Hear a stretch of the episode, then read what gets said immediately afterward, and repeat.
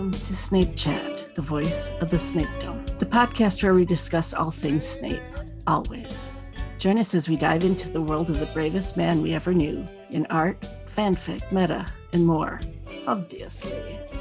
This is Snape Centric with episode 23, where we earn our explicit rating by talking about Snape and sex.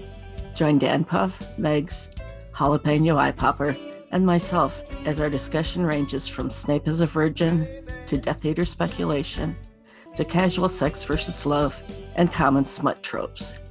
As such, there are content warnings for discussion of sexual violence, non con, dub con, self harm, depression, and kinks of various kinds, as well as an explicit description of a sexual act. If you wish to avoid the latter, skip from approximately 1 hour 28 minutes to about 1 hour 46 minutes of the show. This is a jumbo sized episode at more than two hours in length. Enjoy the show. This is Snape Centric, and I'm here with Danny. Hello. Megs. Hi. And Jalapeno Eye Popper. Howdy, y'all. You can call me Hal. Yes. Okay. So today we're going there. Snape yeah. and sex. wow, chicka, wow, wow. Just what we've all been waiting for. Mhm. Mhm. We've gone there a little bit, but now it's a lot of bit. yeah. So, Oh. I was gonna say, so should we start with not sex? the virgin question. yes, yes. yeah, that's a really yeah. Yeah. I made Good this note on our start. outline because I thought it was such an interesting question to lead off for this discussion. Because canonically, we have no evidence of his sexuality. So this is all conjecture, this entire show. So if you're looking for facts, try a different show. Yeah. exactly. Anyway, yeah. So my question was Did Snape die a virgin? Well, he didn't die. Well, yeah, We've that's the already first been over that. I was gonna say, I That was hope not. episode. Like, yeah. yeah. Yeah. I, I, yeah. I just want to give him a little intimacy. Like, mhm, Yeah. I will say a lot of people that I've talked to are like, there's no way anyone gets to their 30s a virgin. And I'm like, well, mm, Yeah. that's not quite happens. true. It's That's like, when I come in the sex averse ace, you know, point of view. So there's, you know, there's one side of things that I could definitely headcanon um Severus as asexual. That just has he had his, you know, strong feelings for Lily, may not have been even to the extent of, you know, sexual, just being the person that gave him the most affection out of anyone that he'd interacted with. So obviously built a strong bond. Otherwise, demisexuality of needing that bond before being able to be intimate with someone. So I can see him, you know, in the queer spectrum in that regard too. yeah. That's Yeah, good. I feel like my my big thought with that is, you know, I can see him like staying a virgin. Not, I don't want to get into incel territory, but it's not that necessarily. Just like it's not really like I'm staying a virgin for reasons. Just my life's insane. Yeah. And He's you too think busy being him, Mhm. You know, he was just focused on school, and then he was bullied and probably very unpopular, and then he gets into the war, and like I can see him not having time for that and not having time for like personal relationships. But I can also say I had this headcanon that like maybe he would want to like experience it and like go to sex workers for that. So I can kind of see it both ways of like being kind of clinical with it and like I, I want to have this experience. I have these urges. I really don't want to like get like close and personal with people, but there's a solution to that. I could just go pay for it, get it done once a month, whatever. Or he just decides it's not something I care about one way or the other. So I'm just not going to worry about it until he does meet Mhm. someone who is worth the time and the intimacy involved in that. So Once a month like, in his schedule on the wall. So, on a similar note, there's a popular trope in a lot of fics where he is quite voluntarily celibate due to his strategic position in the war and how dangerous it would be to open up to somebody, anybody, and how that would make them vulnerable and him vulnerable. And there's a different there's a few different levels of selfishness and selflessness there like i need to protect myself from having uh, the ability of someone to lever- leverage that against me and also i don't want to be used against them um, so there's a whole lot of potential for angst and self-loathing there that i see in a lot of fics Yeah. Mhm. Mhm. I love angst and self-loathing, so Yeah. perfect. That's what Snape's all about, I think, is angst and self loathing. Yes. Yeah. Especially since his only experience of when he finally makes it known that he has feelings for Lily and wants Voldemort to spare her, obviously doesn't go the way that it was promised to happen. So anything after that, obviously Severus was like, "This, I, I can't do this. I wasn't even a part of her life anymore, and she and she died, sort of thing. Like if I was directly involved with someone, they would be absolutely at risk. So I completely see that. Absolutely. a fun corollary trope is also using celibacy or even impotence as a rumor to help avoid more distasteful activities of the Death Eaters, Mm-hmm. um, which kind of leads into that uh, next subject of Death Eaters and sex. So we go, we're good, like taking it zero to 100 here, right? From Yeah. the religion Yeah. question to Mm-hmm. um, Death Eaters and sex. Yeah. It's, you know, because it's a children's book series, there isn't going to be any canonical evidence of what Death Eaters get up to, but they're terrorists. And that's, you know, such a common weapon for them. The closest thing we get is at the World Cup when they're like have the woman, you know, the muggle woman in the air and flip her upside down. And, you know, that's like, I mean, that's still assault in its own way. And that, eh, you know, that's as close as we get. But it's just like, oh, if they're doing that in public, what are they doing behind closed doors? You know? Mhm. yeah. And also, sex can be used for recruiting or retention Mm-hmm. of members. yeah. So I Right. actually, I've rarely seen that trope. So I'm, I'm I've seen it a few times. I've seen it a few times where it's like Lucius is like, here, let me seduce you, and now let me tell you about the Dark Lord. yes. Oh yeah, Yeah. definitely some Lucius like ah, that yeah, Mhm. that Yep. angle of it. Gotcha. Yeah. mhm. Yes. Yeah. Lucius is pretty much all about um, under uh, under the uh, I don't know how to say it.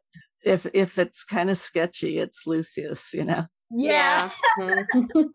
I definitely see him like in a lot of I mean, it really doesn't matter on the pairing for the most part, but if like Severus is the central character and he's younger, like Marauders era, it's always Lucius who's like the one manipulating and grooming him to, you know, to pull him into that and and he's always just so like slimy about it. You know, like it's just it mm-hmm. just is what it is. So I definitely I believe that 100%.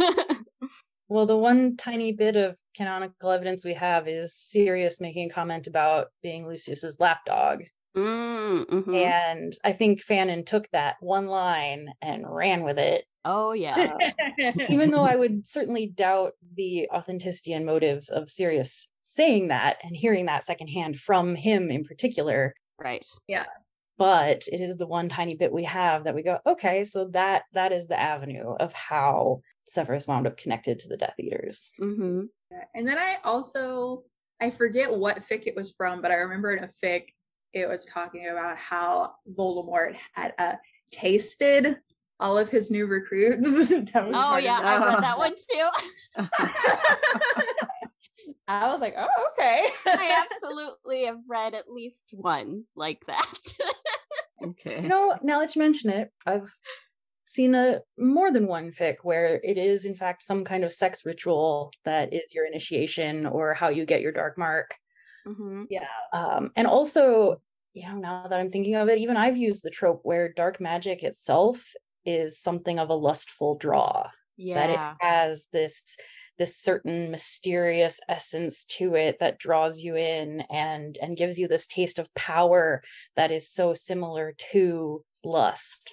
Mm-hmm. Yeah. Because it's giving into the desires over like an emotional or moral you know point of view it's just like here i can give you something that you will enjoy or i will give you something that you just you can forget about everything else or just the power structure of you're now in my control there's nothing you can do and you know it's just there's a lot of things that go into all of that. It fits so nicely in the harry potter universe because we have things like the famous line about choosing what is right versus what is easy mm-hmm. and so what is easy and what feels good with no effort is then this dark magic for sure. Mm-hmm. Yeah. All right. Should I get a little deep and connected to the real world? Um, Let's yeah, I, note, yeah. I have a note about sex violence in war. And I can preface this by saying I'm not exactly a peer reviewed scholar on the subject, but I've been a political activist for women's rights and uh, take a strong interest in strategy and game theory and how these are tactics used in war. So historically speaking, violence and sex violence in war have been around forever. And for millennia, it was about property. um, it, as early as uh, the first century BC, we have some writings from Cicero about how this is basically uh, property damage and property theft when an opposing force comes in and does their what we might call today rape and pillage Mm-hmm. Um, and even the origin of the word rape and that phrase kind of comes from taking, and and it's more about property than about the personhood. It wasn't until the 1600s that we started getting writings from influential enough people that those writings were preserved um, that suggest that there is even a difference between like military and civilian persons so, not just women, um, but women, children, innocents of all kinds being separate from the military force. This is a relatively new idea in human history. And even then, those there were some notes, you know, trying to establish these as war crimes. And even as early as the 20th century, or as late as the 20th century, it was still very difficult to prosecute.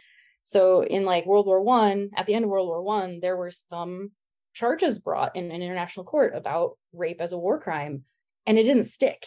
Like that's how late in the game we're talking that this is considered a war crime separate from all the others.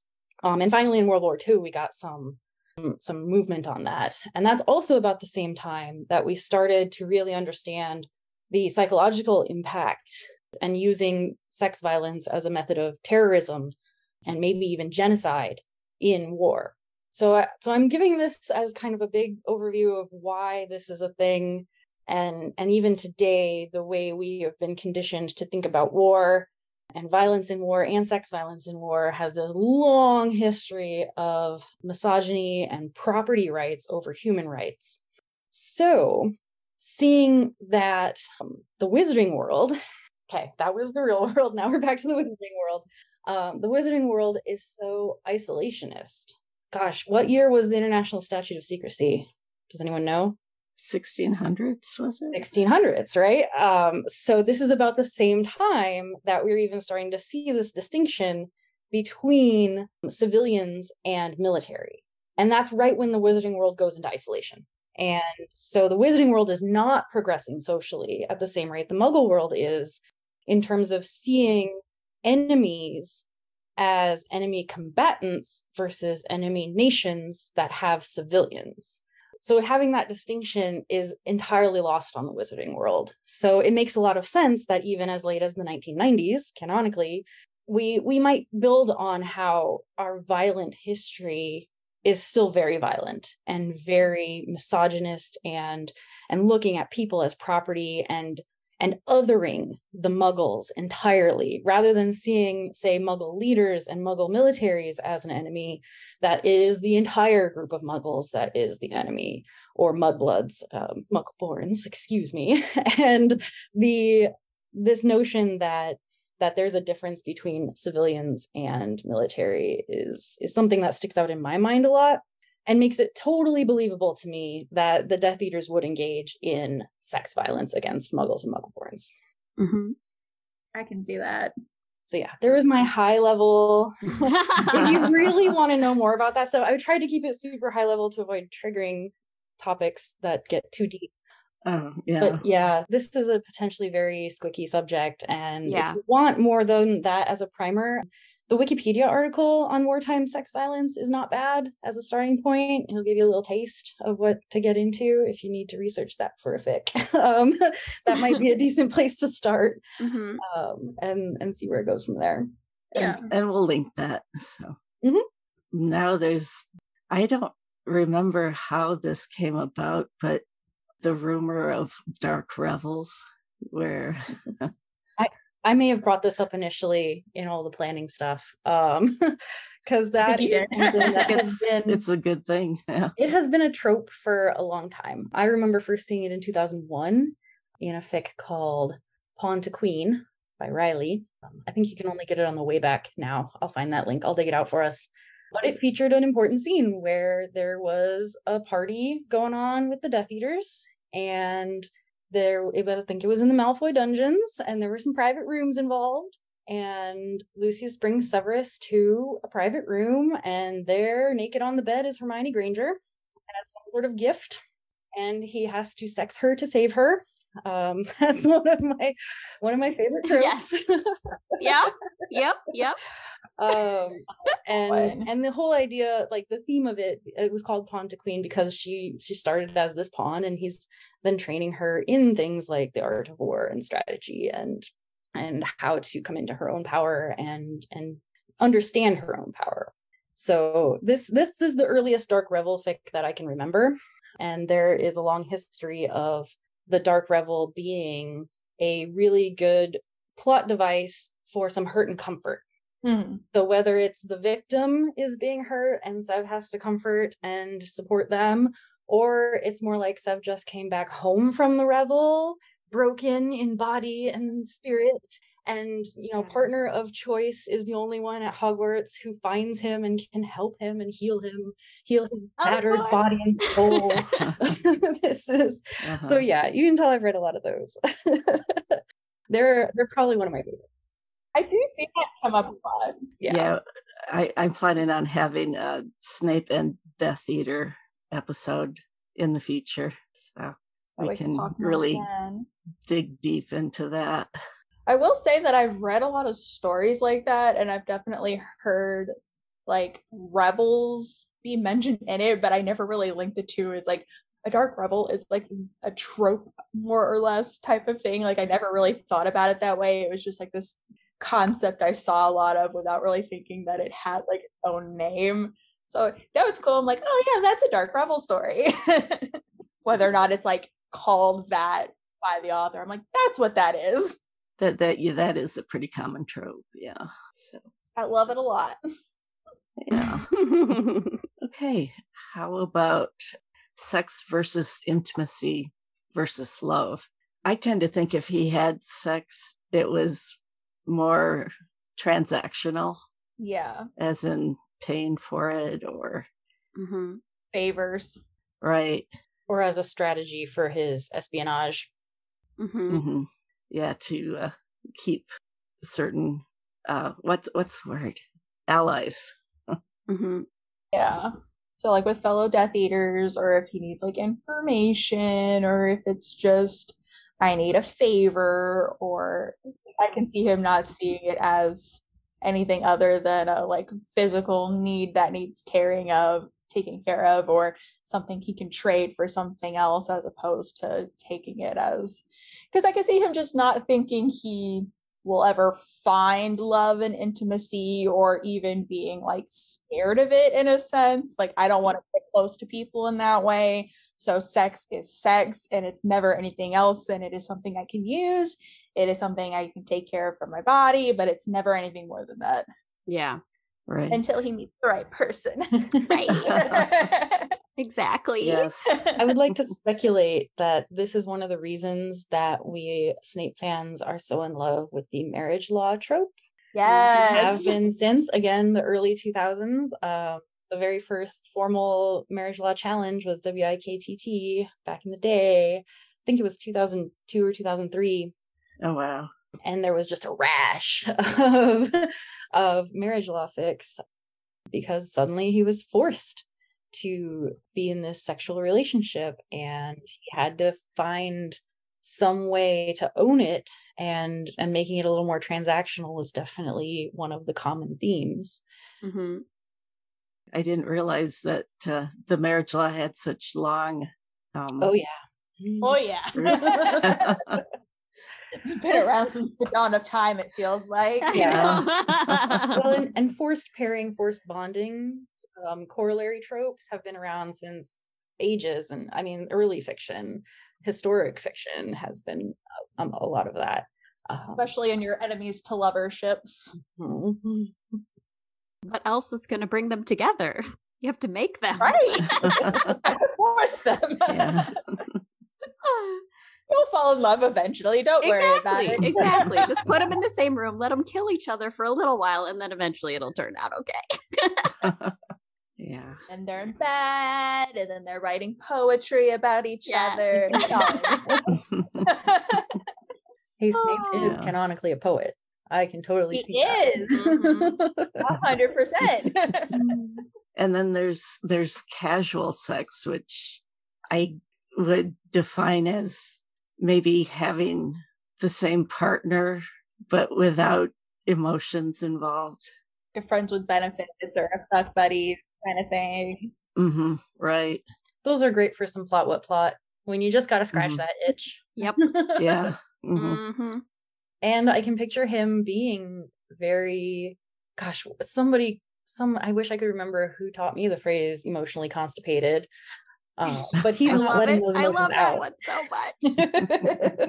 he's keeping it all bottled up and all you get is this like unleashed passion in the bedroom hmm Ooh. that that is some fantastic stuff um, and totally fits his character i can also see him being like if we want to go dark snape i know we love our light and Oh, I love Full every rendered shade of yeah. but we also have every like, shade darker tendencies right Mhm. Um, Mhm. So he could easily pull off casual sex in a variety of ways he can brew polyjuice and just be someone else for the night yeah. he can Legilimize he's a master of mind magic so he would you know know exactly what a partner wants fulfill that get his own in return and then maybe even mess with their mind to make it so they don't know it was him or they don't know Right. what happened um, and that's where it gets a little more dark uh, Yes. which is very tasty Mm-hmm. Mm-hmm. And see, I feel like I see like the casual hookups of see like picking at people at bars more than having like a set person unless there was just little options. But I just feel like for him that would be a little too close to comfort having like a friends with benefits situation. I feel like he'd be a little more wary of that of having the same person, especially someone he's already close to in some way. But I can definitely see being like, I can go pick up a stranger. I can go to a brothel. I can do XYZ, but I feel like he would want to put some distance there. For me personally, that's what I see until he's like, I could just see him being very like worried about falling in love again and being too close, especially during the war and stuff. So I can definitely just see him being a little more pushing people away. But like once he's there, he's there. But I can see him just being too worried about that to really have anything regular, but I can definitely see like the hookups. I can definitely see like some polyjuice action, Mm-hmm. some obliviation if need be. Yes. Yes. Mm-hmm. uh, Marshmallow McGonagall, who I interviewed a few shows back, has as one of her common tropes is that Snape heals Tonks. And in the course of the healing, they start to get, you know, kind of going on a sexual thing. nice So eventually it turns into, you know, more emotional and and Mhm. such. But it's um I don't know. Snape the healer and Snape the curse breaker are totally on my hurt and comfort radar. Mhm. Yes, Okay. That's yeah. good stuff. hmm I love it. Okay. Well, there's, yeah. Can he fall in love again and still, you know, be true to the memory of Lily? Oh my God. Yes, of course. Yeah. Yes, absolutely. Believe in love. I mean, when when it comes to the doe Patronus, I'm like team homage rather than team amour. So it's not that I have anything against Snilly. It's just I I find it a little boring. I mean, there I said it. I would uh, I would rather explore all these other options. I am I'll I'll ship Snape with literally anyone. Bring it on. And so yeah, I think I think it's possible he never was in love and he doesn't know what love is. He doesn't and he can't in many ways because of his role afford to have that kind of vulnerability so can he fall in love yes has he i don't know and you know what what can that do to what can we do to explore his vulnerability mm-hmm. that's where where i'm at is i feel like with lily it was just a very like intense friendship because like let's let's not underestimate the power of platonic love. Exactly. Like, oh, for a sure. lesser form of love. So, like, I can see where he thought he was in love with Lily, or maybe never was. Mm-hmm. Like, he always knew they were just friends. Like, I can see he's never been in love and getting to experience it for the first time later in life. And not seeing it until it's too late. then love smacks yes. him across the face. yeah. I'm not in love. I've never been in love. I can't fall in love. No, not for me. No, sir. Get it away from me. Oh, no. this is one of the reasons that another one of my favorite tropes is the fake relationship. Yes. Because he will be the very adamant this is business this is transactional yes yeah, yeah. and then he catches feels and it all just mm-hmm. hits the fan yep 100% mm-hmm. um, i wish i could think of the word but i think with lily it's more about redemption and love at you know at that point he's just dedicated to righting the wrong you know mm-hmm. of and like regret and guilt mm-hmm. and mm-hmm. right there's a line in one of my recent fics where he's talking to his new love interest and tells her for her i wanted to die but for you i want to live i love that. Okay oh. i see oh. that. I've seen that a couple times and i freaking love that for snape it's so great. I love it. Because that's so true. Oh yeah. I love it too. Oh i love it. Yes.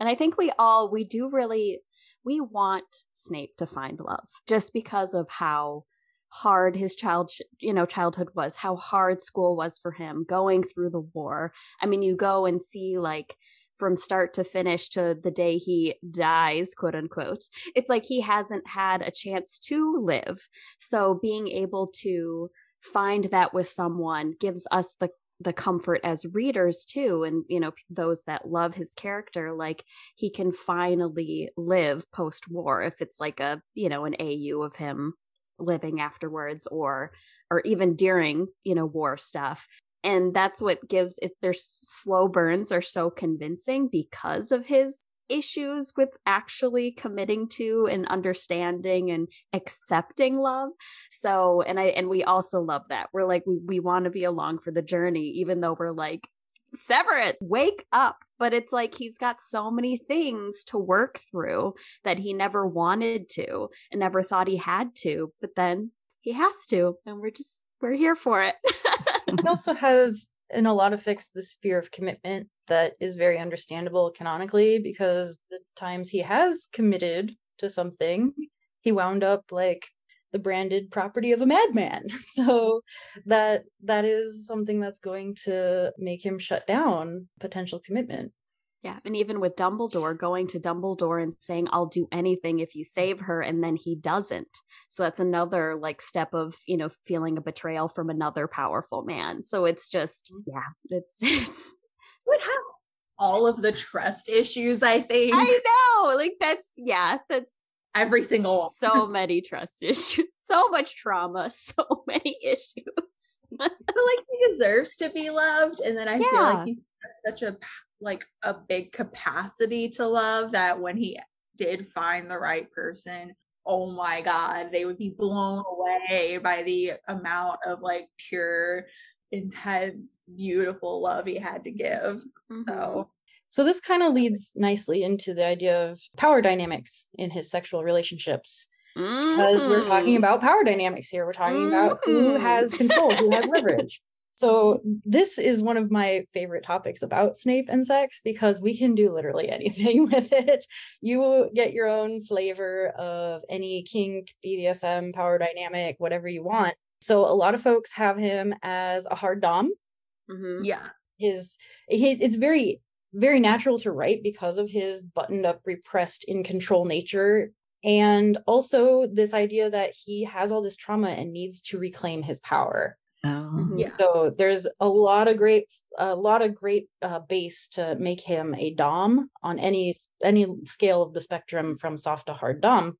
But there's also the subby side, and I'm I'm very fond of looking at how he can learn to trust other people Right. and allow someone else to be in control with with the trust that they will not harm him Right. and then of course switchiness is always an option but you know in some Mhm. ways some ways dom some ways sub and and and specifically in different situations like i'm very much i very much had see that he's subby in the bedroom that at the end of the hard day of being in tight control and buttoning up all his emotions behind Occlumency he really has to let go and and have someone to trust to to be with him and not be leveraging him Yeah.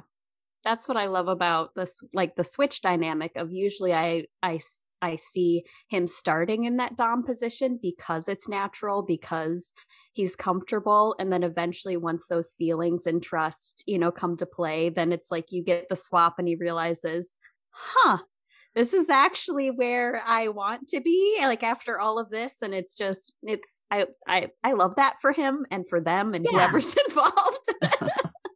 See, I kind of like the idea of like he goes towards doming for the I like he wants to be in control, and but Yeah. it's also like a perception kind of thing, but it's not actually what he wants deep down. Mhm. And so like he actually does have this like leaning towards being submissive, but then feeling all kinds of shame and fear about that because of all that he's been through. Right. And so when he does find that person he can trust and like can like for the first time actually be able to be who he is and have what he wants and be able to trust that he's okay and not have to worry about I'm worried about how this person sees me or I'm worried they're going to do XYZ because he can finally finally just be who he really is and just have that thing that like soothes him and Now I'm going to come on the opposite side of things and the, the example of a hurt no comfort situation where Severus feels like he's safe and gives into something, and then that person takes advantage of that, and Oh, it's a very dark. I love it though. I know, I know. That's what I'm saying. Like I'm like I love every situation that this man could be put in, and that's Mhm. I like that as like the opening hook of a story. And then we kind of give him a break by the end. right. end. And then maybe it's it's Mhm. figuring out like, oh, I did that before. How can I try that again when I was betrayed? Like it's all betrayal, just so much betrayal over and over and over again. That poor man. We love just putting him through the ringer. Like we just, we just but the thing is the goal in the end is hopefully to give him love, but we want him to suffer Yeah. for it. you must suffer first greatly. Exactly. Oh man. Oh. But then there's like the idea of like, oh, I dealt with all this suffering and now I have this break and just like the idea that like it was all worth it if this is where he ended up. Yes. Oh, for sure. Absolutely. oh God, I'm not crying. You're crying. I'm just sitting over here in my series. I also love a good tragedy, but generally in shorter stories. Like I I can't handle a slow burn epic that then is a tragedy, but give me give me that one shot uh peer peer into the life of the tortured Death Eater and then canonically kill him off. Like that that happens. I I'll read fics. I've written fics like that. Very very much a a gut punch of emotion that then sets me up right to go read that slow burn epic with all the fluff in it. Yeah. Uh, and and this is one of my favorite things about Snape in particular is because of the flexibility of the character we get that he is he is the master spy he is the deep cover double agent. We don't know like truly anything about his personal tastes and preferences because he has been under the thumb of these war generals for so long. And and so so we can kind of do whatever and and if variety is your spice of life which it is for me yeah then we can get a taste of all Yeah. of it Yeah. Yeah. I love hate sex too. Like when it comes to Mhm. snack, like Sirius and Severus, like it's always just gonna be like when we can get fluff out of it, like great. Like it's another two, you know, potentially broken, complicated, messed up dudes that them coming together is, you know, a super it's another one of those toxic relationships that we just love. But I yeah, I love I love that dynamic too. Anytime that Sev can be with someone like even James Potter, where it's like that that enemies to lovers or just enemies, but we're aware that it's fueled by lust. Like we're coming back to the lust thing, and they play off of that. But they know that emotions are never going to be involved because they hate each other too much. But they're like, but the sex is really good, so, so it's fine. I do just love don't the stay con- and cuddle. Like just just get out. Like Okay, now leave. I also am fond of Sev being very cold and analytical and using his partner. And I think Snack lends itself really well to that. yes. Mhm, That mhm. he can and and it lends itself so well. That was the ship I chose when I wrote one of those. Perfect. yeah, that uh that notion that well in in my fic it, it's mapping the dungeons where he is using Sirius to test a potion and it's a sexual aid potion and Mhm. he's like well we got to do some human trials let's do it Mhm. um, and and Sirius is getting something out of it too he's he got into the situation by exploring a little too deep in the dungeons for the Marauders map so they're both kind of getting their own thing out of it and not really thinking about what the other is getting out of it and that makes it this Ah. cold calculating delicious Mhm. hard sex Nice. You'll have to link us to that. oh yeah Mhm. i mean if you wanted some some excerpts read as well that one is a pretty it's like a 3000 word one shot i could read as much of it as you want Well, what do y'all think? Sure. I'm here for it. now we're after the discussion um, maybe after the discussion. yeah i think Yeah, that might before- be better before we go to the Rex. So, a common trope is the size of Snape's uh, ego. Um, nice euphemism oh, yeah, I don't he- know why this is making me blush of all things.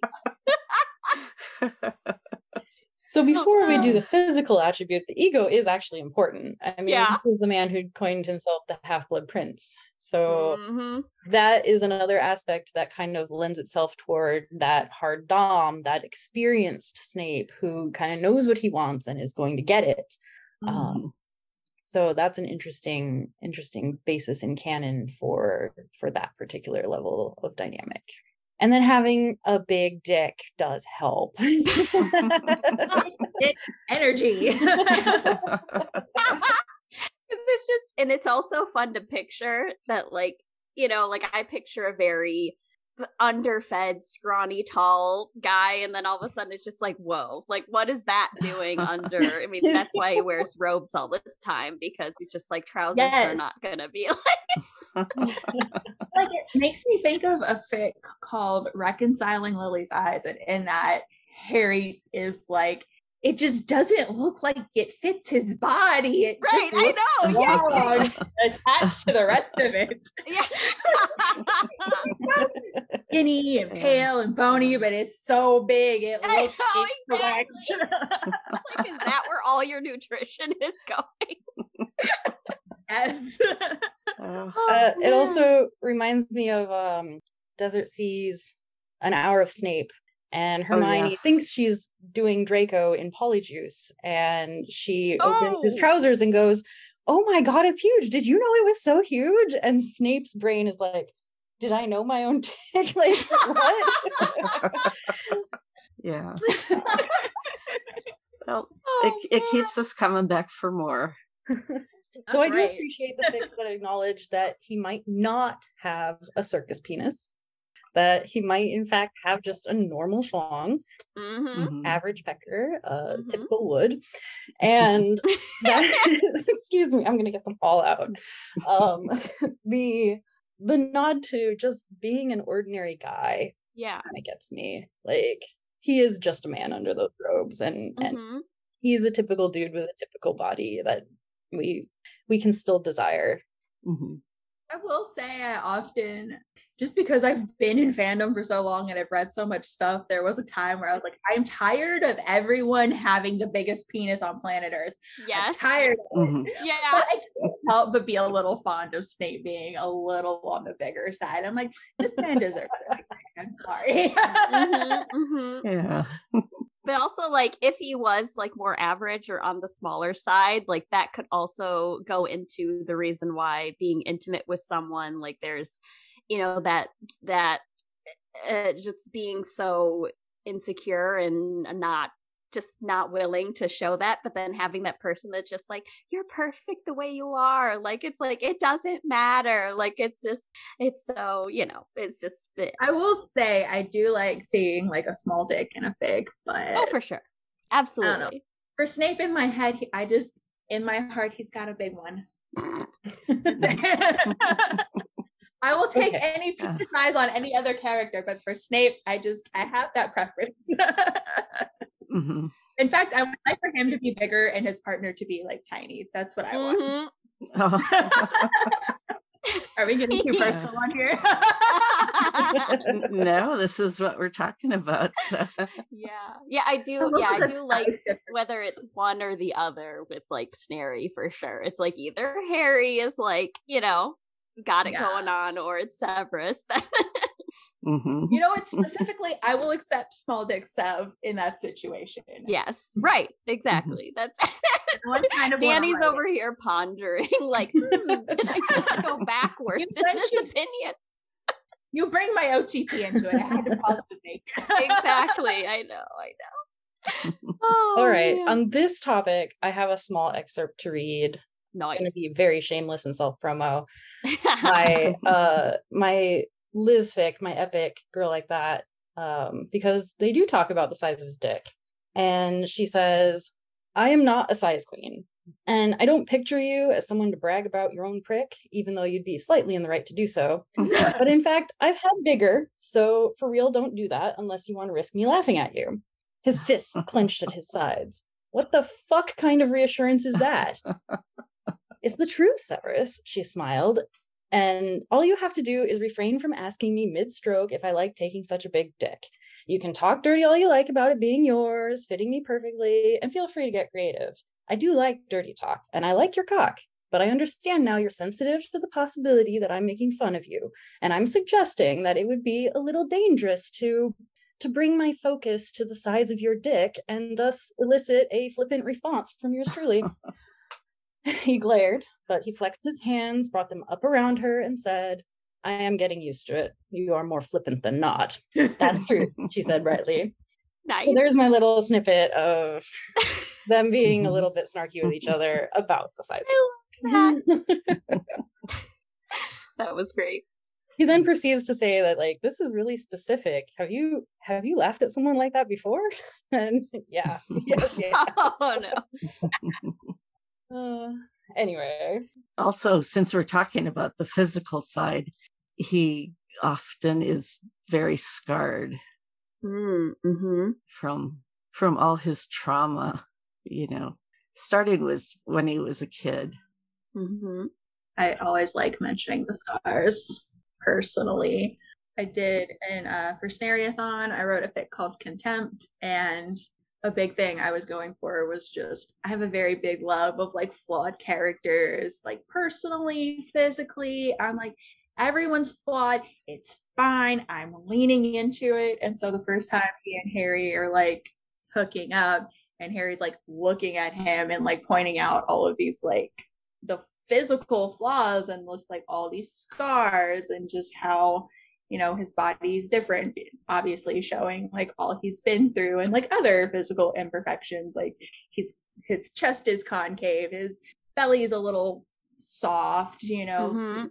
hair and like discolored skin and just like all these like imperfect things. And then he's like, give me. yeah, exactly. he's like he was like trying so hard to be like, no, just look at him, like get it out of your system. He's like, oh no, I have to have him now.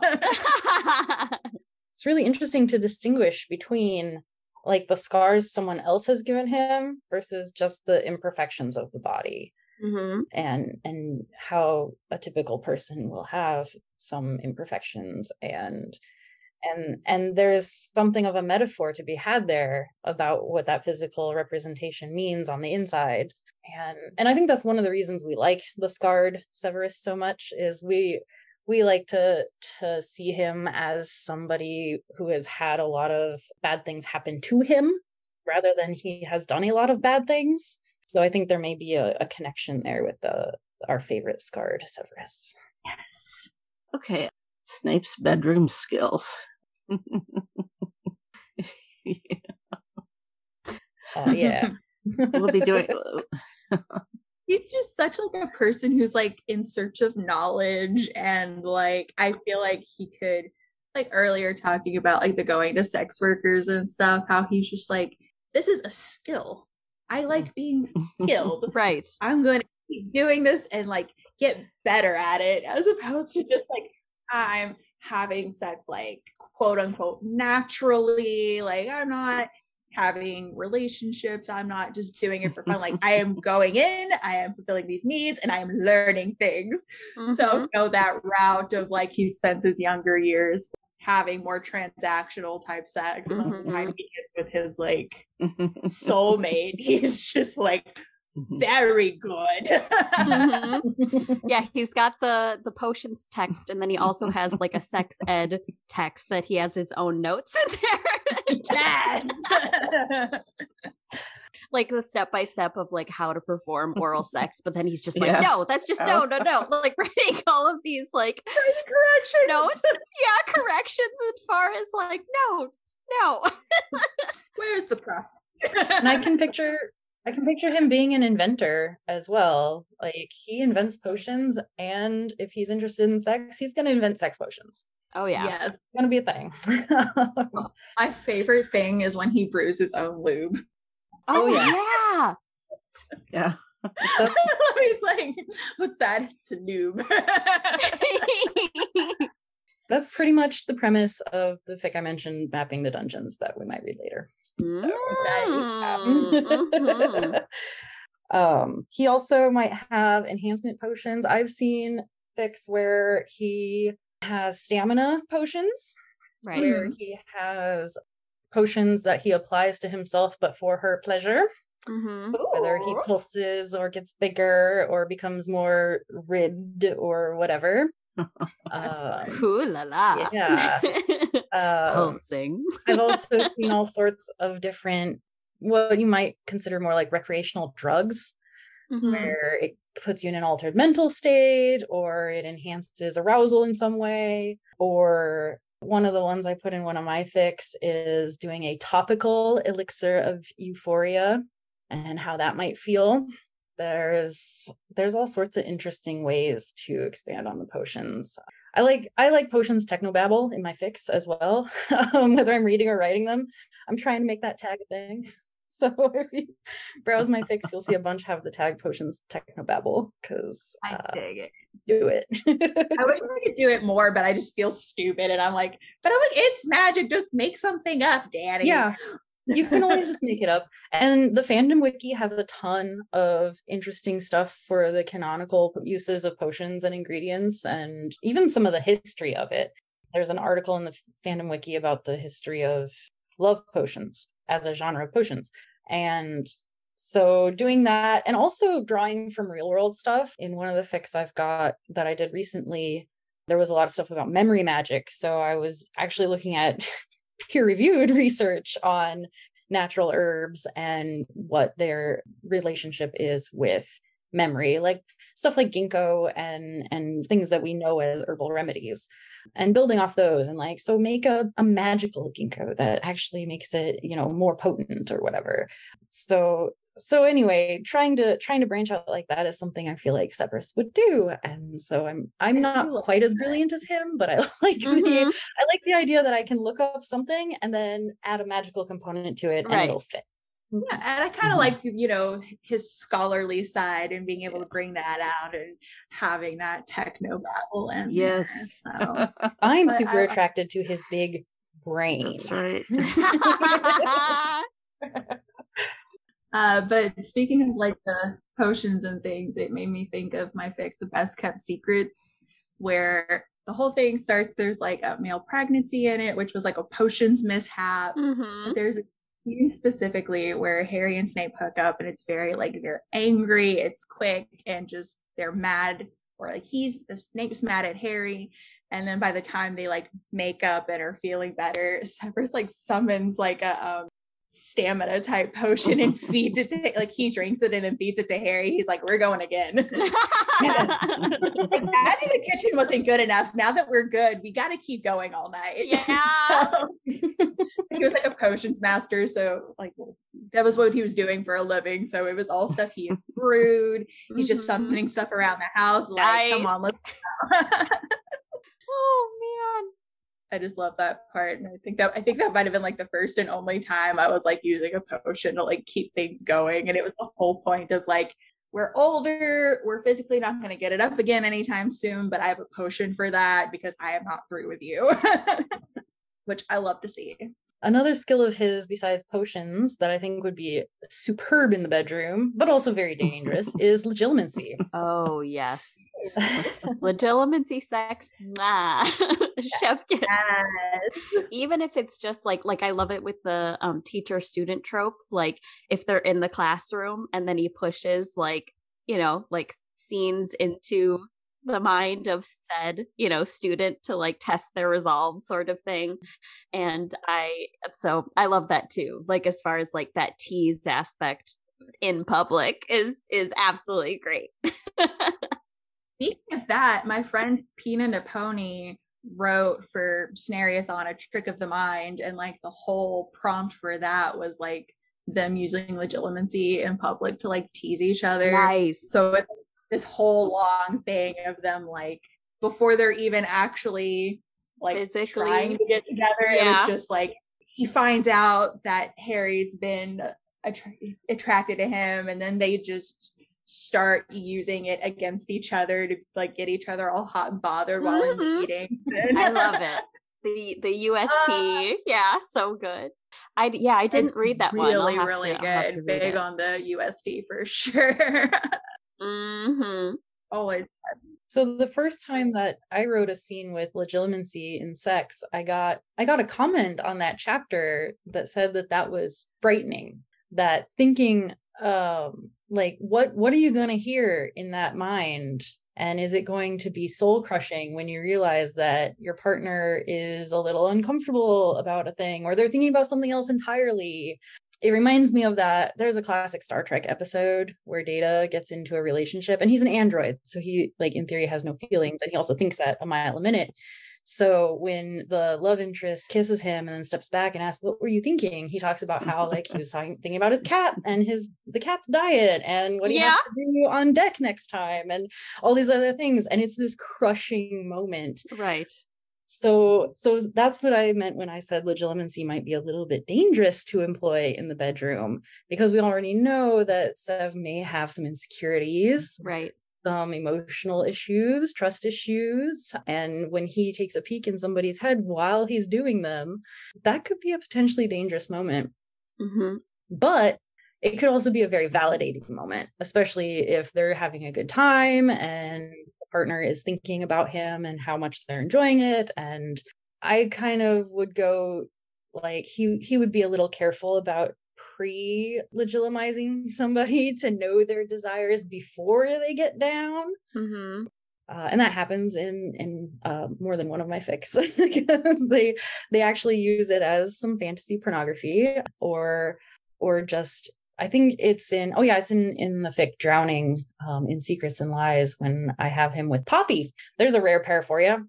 Um, And so the first chapter is all her discovery of what makes Snape so compelling. And then she starts fantasizing about him all the time. And Mhm. when he, when he, they talk at the high table and she's thinking about how she's going to go down to the, to her room and rub one out after they talk, um, he like chokes on his tea and is like, okay, come with me because we're gonna, we're gonna go do this. ah, So yeah, Uh-huh. Gillimancy. He's gonna know you better than you know yourself. And Mhm. that is hot.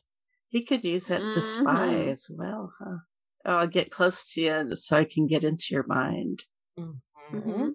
Yeah, that can connect to like the transactional sex, like using it to get some, you know, because then it, they lower their inhibitions. He can probably slip undetected into someone's mind and pull information. So, yeah, manipulative, you know, Severus also is very enticing. And I love that. Like, it's, yep, so good. That kind of leads like nicely into this idea that he has skills for spying that would be just as good in the bedroom. That- Mhm.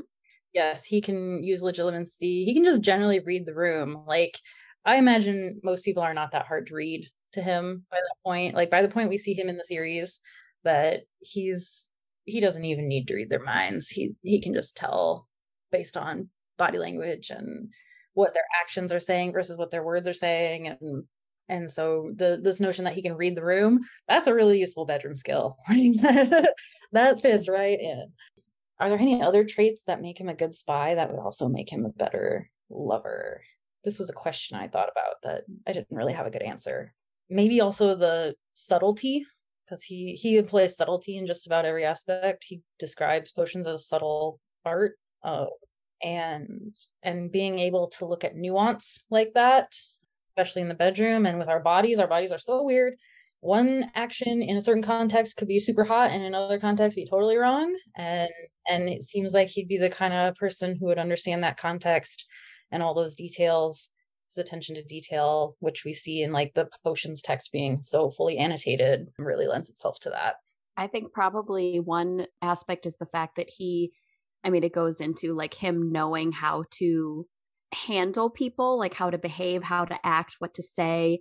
So it could also connect a little bit to like role playing, you know, like he'd be able to create whatever type of perfect person that the other person might be into in that moment because it's part of him he could be just a really great actor so like going into some more like alternative roles and things that he hadn't done versus becoming someone for a spy situation like he becomes someone in a more you know sexy way so Yeah. I, I do that. like some fun role playing. I have a number of moments in some of my fics where they flip that student teacher dynamic Yes. that role Mhm. play Oh, man, I love inverting tropes. I mean, I love, a good, I love a good actual student teacher as much as the next person, but um, Yes. Yes. trying to invert that power dynamic, yeah, definitely more than one time. My partners for Snape will say, "Oh, we should put you in my school tie."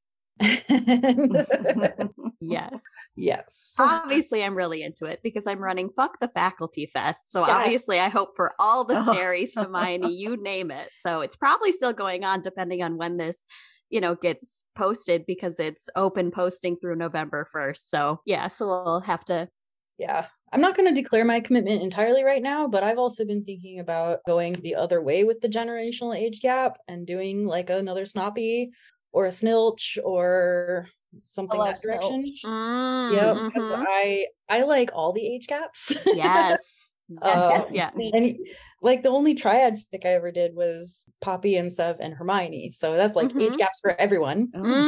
and um and seeing seeing those power dynamics is interesting too. Like there is a lot of fic with Snape with one of his students and not nearly as much of him being the student. hmm Ah.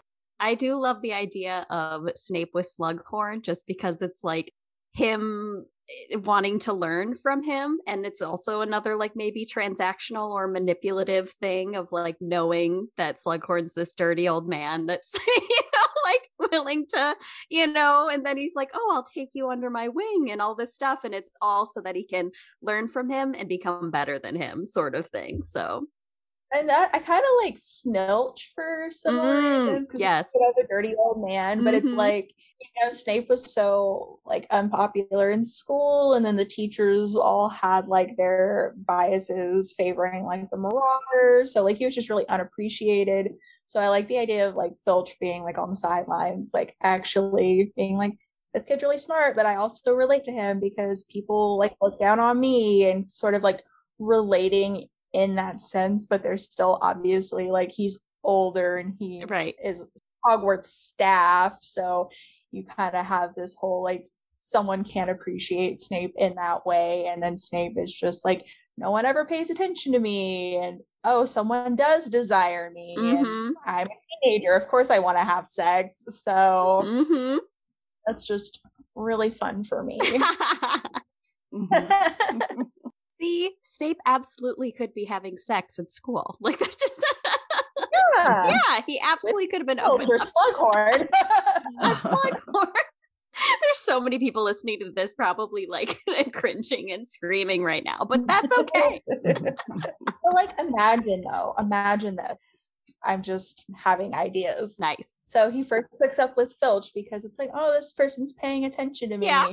And then he puts his heights, his sets his sights on Slughorn because he has things he wants to accomplish. Right. So he's like, Slughorn is all about like a good time. Mhm. I want information and status, so I'm gonna go after him. And then just works his way up the ladder as a Death Eater, and then he becomes a professor, and then that's when he, he and Harry get together. Exactly. Obviously, because he's like, oh, obviously that student teacher dynamic was awesome, so I might as well. I could also picture Slughorn's side of it being like using Sev as a buffer between himself and the Malfoys. Because Slughorn doesn't Oh. particularly approve of the Death Eaters, Right. but Yeah. he wants to have that professional and social network. So he could use somebody as a buffer there. hmm Yeah, that's Yeah. smart. Well, Slughorn always has a reason why he makes a connection with anyone. So he's just as much invested in, you know, like, I mean, he probably saw Severus for whatever reasons as someone that actually, like, you could be, you know, going somewhere. Because even with like Tom Riddle, he's like, oh my gosh, you're so brilliant. You could, you could, you must be a pure blood. But then he's like, actually, I'm a half blood, sir. And it's just like, oh, like, so him finding that in another half blood could be not surprising. So Slughorn. Yay. Slughorn Slughorn. tangent. and yeah, I guess Minerva's also a uh, fairly common Mhm. ship, I think. Yeah. I, I mean, at the very least, as really good friends. Like, I love them as like best friends just because of their rivalry with Quidditch and all those things of just she doesn't take any of his shit and he just lets her and pretends to ignore it and not be bothered by it. And I just love the idea of them having tea at the end of the day and just complaining about everything that went on during the day and students and things and I just think it's so cute. But them as a couple, I could absolutely see too. I've never read it, but I do I do love that mm-hmm. idea too. I think I read one really good mentors to lovers that I was like, oh, they could be lovers because previously they were like my BroTP, Yeah. but they are just the you know head bitches at the table gossiping Right. about everything. Oh, yes, exactly. And, Exactly. and then yeah, I I will see if I can find that. I don't know if I can. I don't I don't save all the fics I read. I'm a bad bad reader. so we're almost at the end of this outline. We just have the big old smut category. Smut. My favorite. hmm hmm So let me let me start by saying I will read literally anything. Like hmm you cannot squick me. I well you can, but I like to be squicked. Like that's my kink. So try and shock me. Just try it. Um so yeah like there's so much good smut it's so good and like every kink you could ask for and if it doesn't exist it will soon and Yes. especially if you tell me about it because Right, I know. i will be like oh how could i get that in there um yeah. yeah, I love everything from him having that like loving first time that you never thought he would get to the most traumatic non-con situation that could possibly happen. I just I yeah, he's he's definitely a comfort character. Him and Draco can be done with however anyone wants. Like please just do things to, to them. That's all I ask. Please and thank you. Mm-hmm. Please and thank you. Yes. Yeah, you know, I started kind of searching for PWP on AO3 Mm-hmm. and what I found was it's pretty much what you like. Mhm. Mm-hmm. So one thing that happens on AO3, because of how tags work, you can basically do two kinds of searches. You can do an inclusive or an exclusive, or both, I guess. Mhm. I mean, you can Mhm. filter in and out at the same time. But um, Um, and what I've learned about smut is that you want to have some idea what you're looking for so that you can search those tags. Because if you try to do exclusive searches on smut, you're still going to get crazy A amounts million of things. all the things you didn't Mhm. want. So when you, yeah, the plot with plot tag is not very helpful, uh, except in the sense that you're, it's going to help you filter down the longer fics that are still plot with plot. Because obviously you can still write a hundred thousand words and have no plot. yeah. oh, Um, absolutely.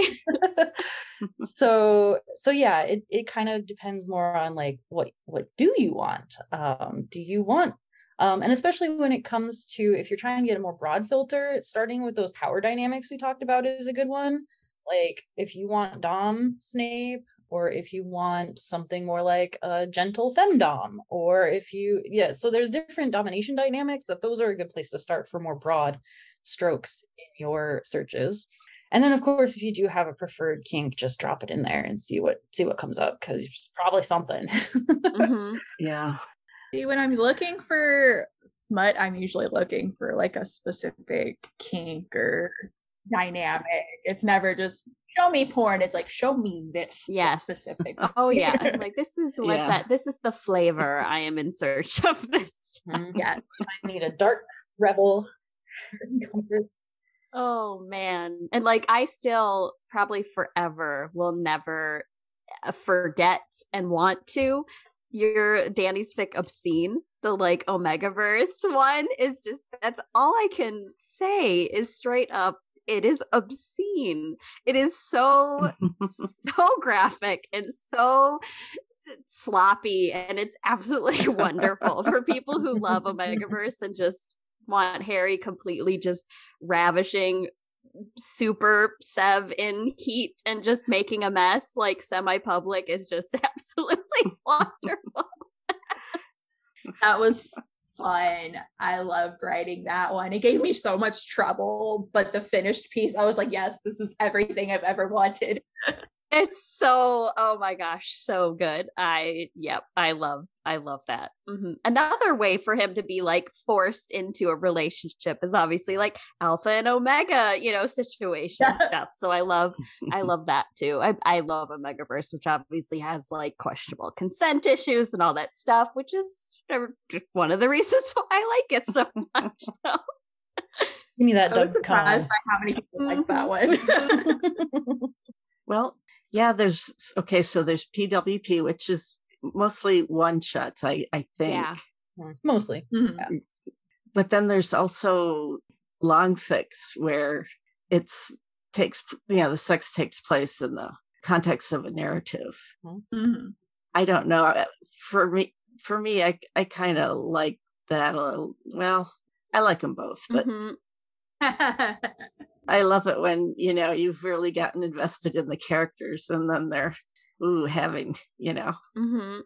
yeah I definitely like when it's like it might be slow in the beginning, but then it trickles in and it's like it happens more than once versus a lot of long fic will be like, here is the moment in the last chapter where we finally give you smut. And I'm just like, oh my God, I've been waiting so long. Like, I just, even if it's something in the beginning that's like, oh, it was an oopsie like hookup and then, you know, time goes by, or like, I'm like, give me a little bit of something like over the course of this fic but I love the plot too.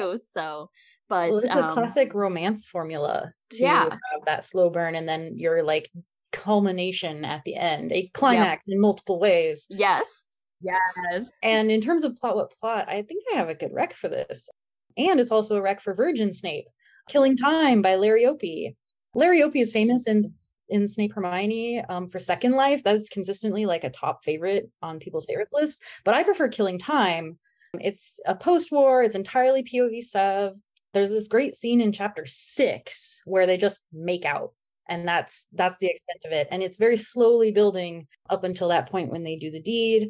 I mean, I'm good with that. I just need some sort of yeah so it's it's not like a plot heavy story it's very slice of life even post war yeah. but it's across like 11 chapters before you get to the the climax if you will and so that's that's a pretty good rec for if you like that sort of like it's it feels a little plot what plot to me because there's not a lot of plot, but it is very much a like self-discovery kind of thing where he's learning to live with himself and everyone else after the war.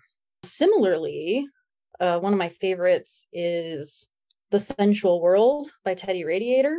And it's another post war, it's got that spoils of war trope going on in the sense that all the Death Eaters have to be accounted for and like in custody. And so Hermione gets custody of Snape and he's a brat about it and they develop this dom sub dynamic and it's it's in first person hermione which i i think it's one of the best examples of first person pov that i can come up with because it is that journey of self discovery as she learns to dominate him. But because that's you know that thin plot of he's in her custody that it feels very plot what plot along the way until you realize that there is something very profound going on internally to these characters. That's also you know on my list of recs for when you want some gentle femdom. That's another trope for me i'll i'll click it every time yeah we'll, we'll we'll have another episode called 50 shades of snape and we can explore BDSM. I already had to move half of my Rex over because I was like, oh, that's for another episode. yeah. I was like, I have an awful lot of like power dynamic type things in here.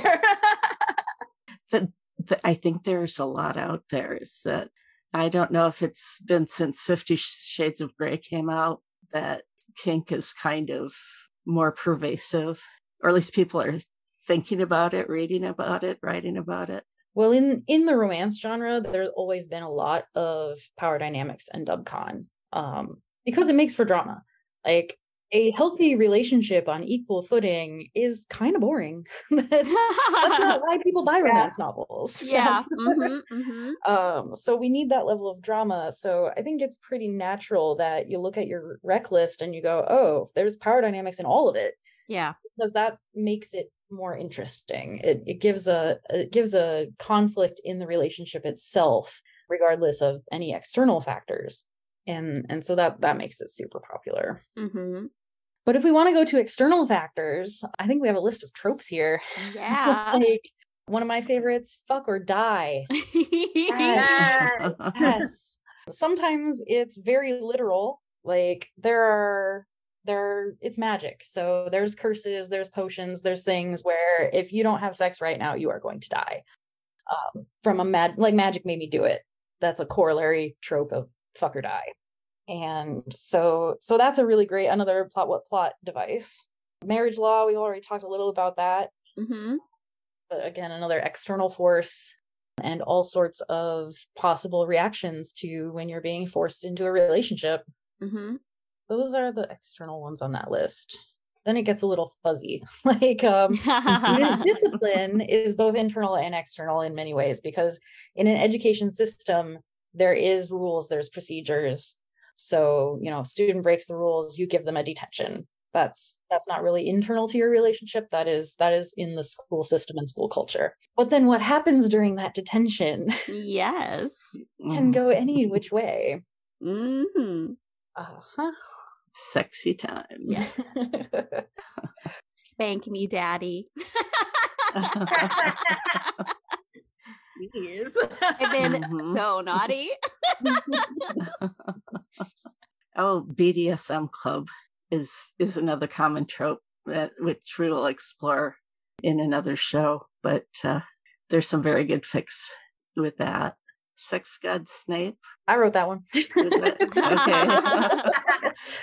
um i have i have a love hate with this trope because obviously i want him to have good sex but i think it, it goes a little bit along the lines of the big dick stuff too that he he is often given these traits that we may or may not believe, um, depending on the context and the partner. And uh, Sex God Snape is just, it's one of those tropes that makes for a good plot plot and good smut, but it can be a little distracting from the story sometimes. Um, so, so balancing that is hard. Yeah, I feel like I want there to be like a reason to it for me to enjoy it. If it's like because he's had so much sex as a Death Eater or because he was practicing with sex workers, mm-hmm. like like give it to me that way where he has a lot of experience for xyz reasons that yeah. make sense to his mm-hmm. character at that point when he hooks up with someone and they're like oh my god. Like, okay, you know what? Fair. He earned that. It makes sense. Yeah. I like it. You earned your badge. Here's your crown. It's when he's like super suave that I, I start to question it if you really want a shortcut, go the legilimency route. Like there is basis in canon for him to take shortcuts and to improve things um, and to have some creativity about improving things. So yeah. Just make it make sense and I'll like it. yes. And then there's there is dead dove, do not eat. Mm-hmm. I know um, Danny and I are like doing our dance. Like Yes, please. We bring it hungry. to me. we want that dove. Yes. I will. Yeah, exactly. For I the uninitiated, because there might be yeah. uninitiated listeners in mm-hmm. Dead Dove. Mm-hmm. Um, the Dead Dove comes from another fandom where there's a scene where there's literally a bag in the fridge with the label Dead Dove, do not eat.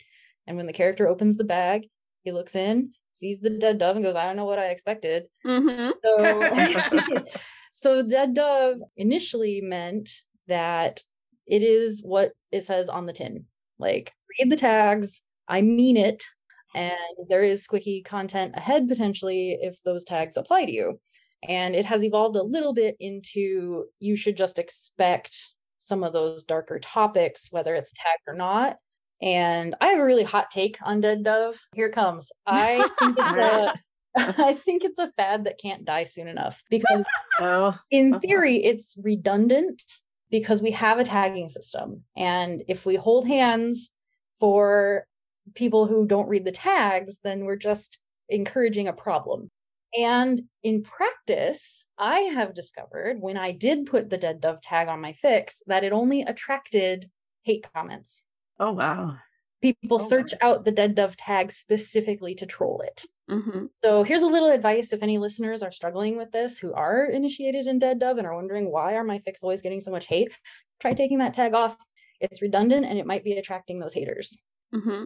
Yeah, I actually recently added that tag to something that I didn't think needed it because I tagged it so thoroughly. Yeah. It was all it was kink, but it was all like consensual stuff. There was like C and C, which is consensual non-consent, but I was like, I tagged everything. Why is everyone in my comments so up in arms? Everything tagged.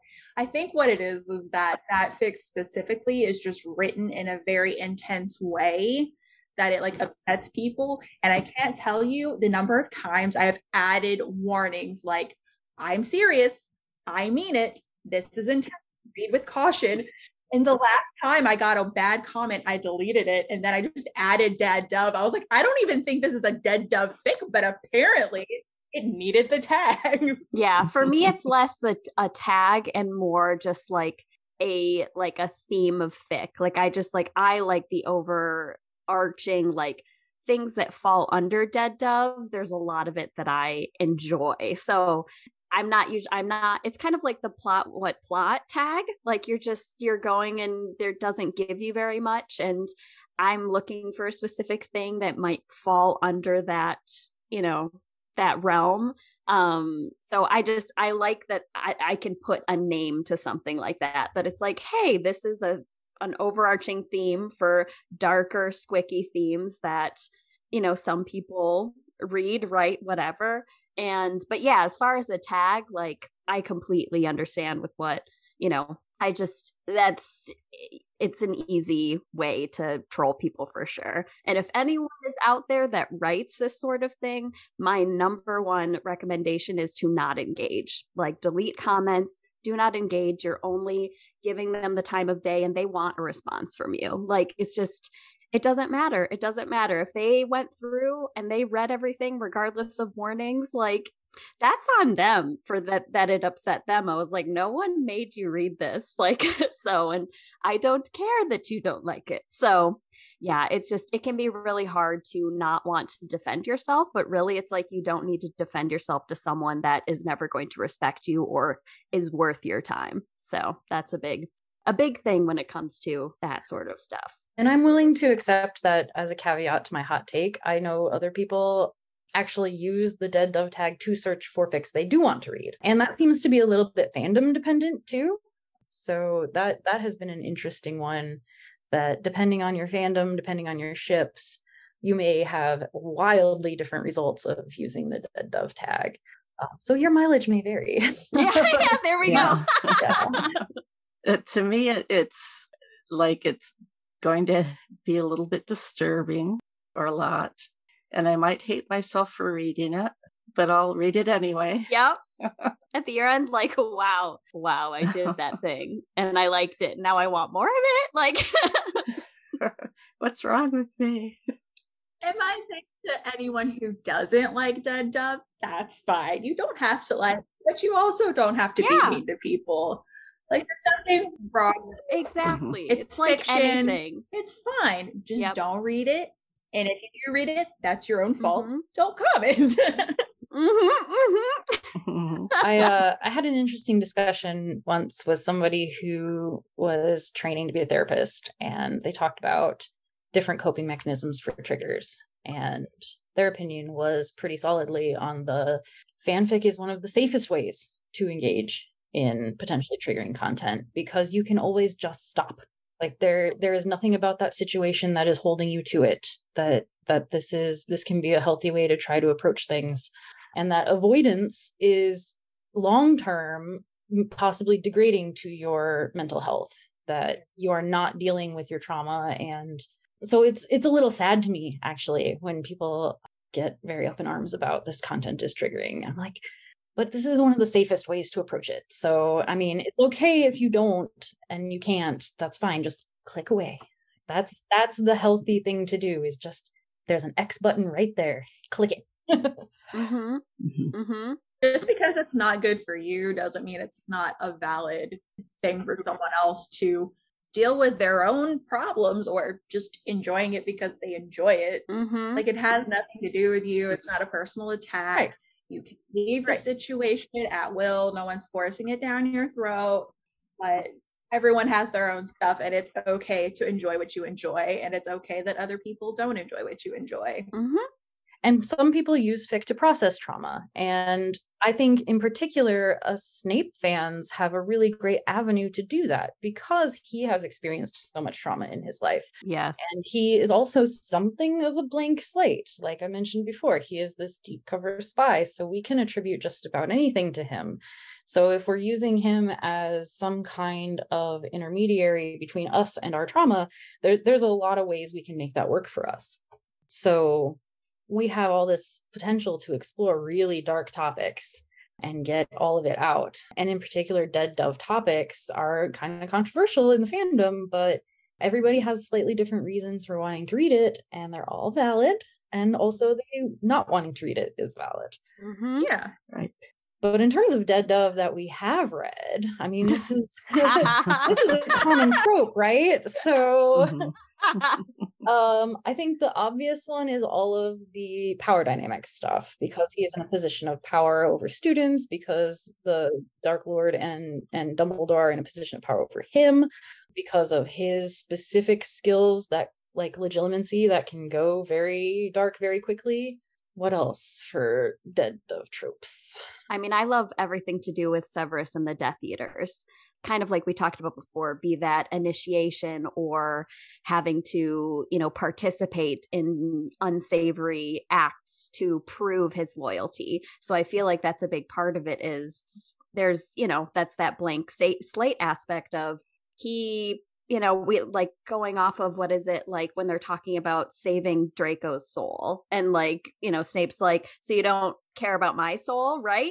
And Dumbledore's like, oh, you know, like don't I'm not so naive as to think that your, you know, soul is untainted or whatever. And so it's just there's so many things that he could have done or have had done to him for the sake of being a spy, having to remain or feeling like he didn't have a way out or something like that. So things that, you know, dark magic, you know, dub con, non con, stuff like that. Like it just I yeah, I I I love that.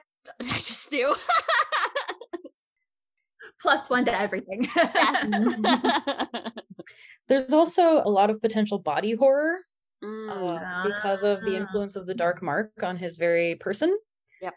Yeah. Um, and there's also you know a ton of possible kinks out there that even if we don't have any basis in canon for them they're fun to explore with a character who is dark and mm-hmm. and can potentially handle there's relative traumas involved right um one that I might not even consider dead dove on the surface that I found myself reading more and more fics about is feederism and and other stuff with food kinks mm-hmm. and that can that. get that can yeah, get a little I, bit into that body horror. Yeah. Uh, yeah, because of how that changes your body.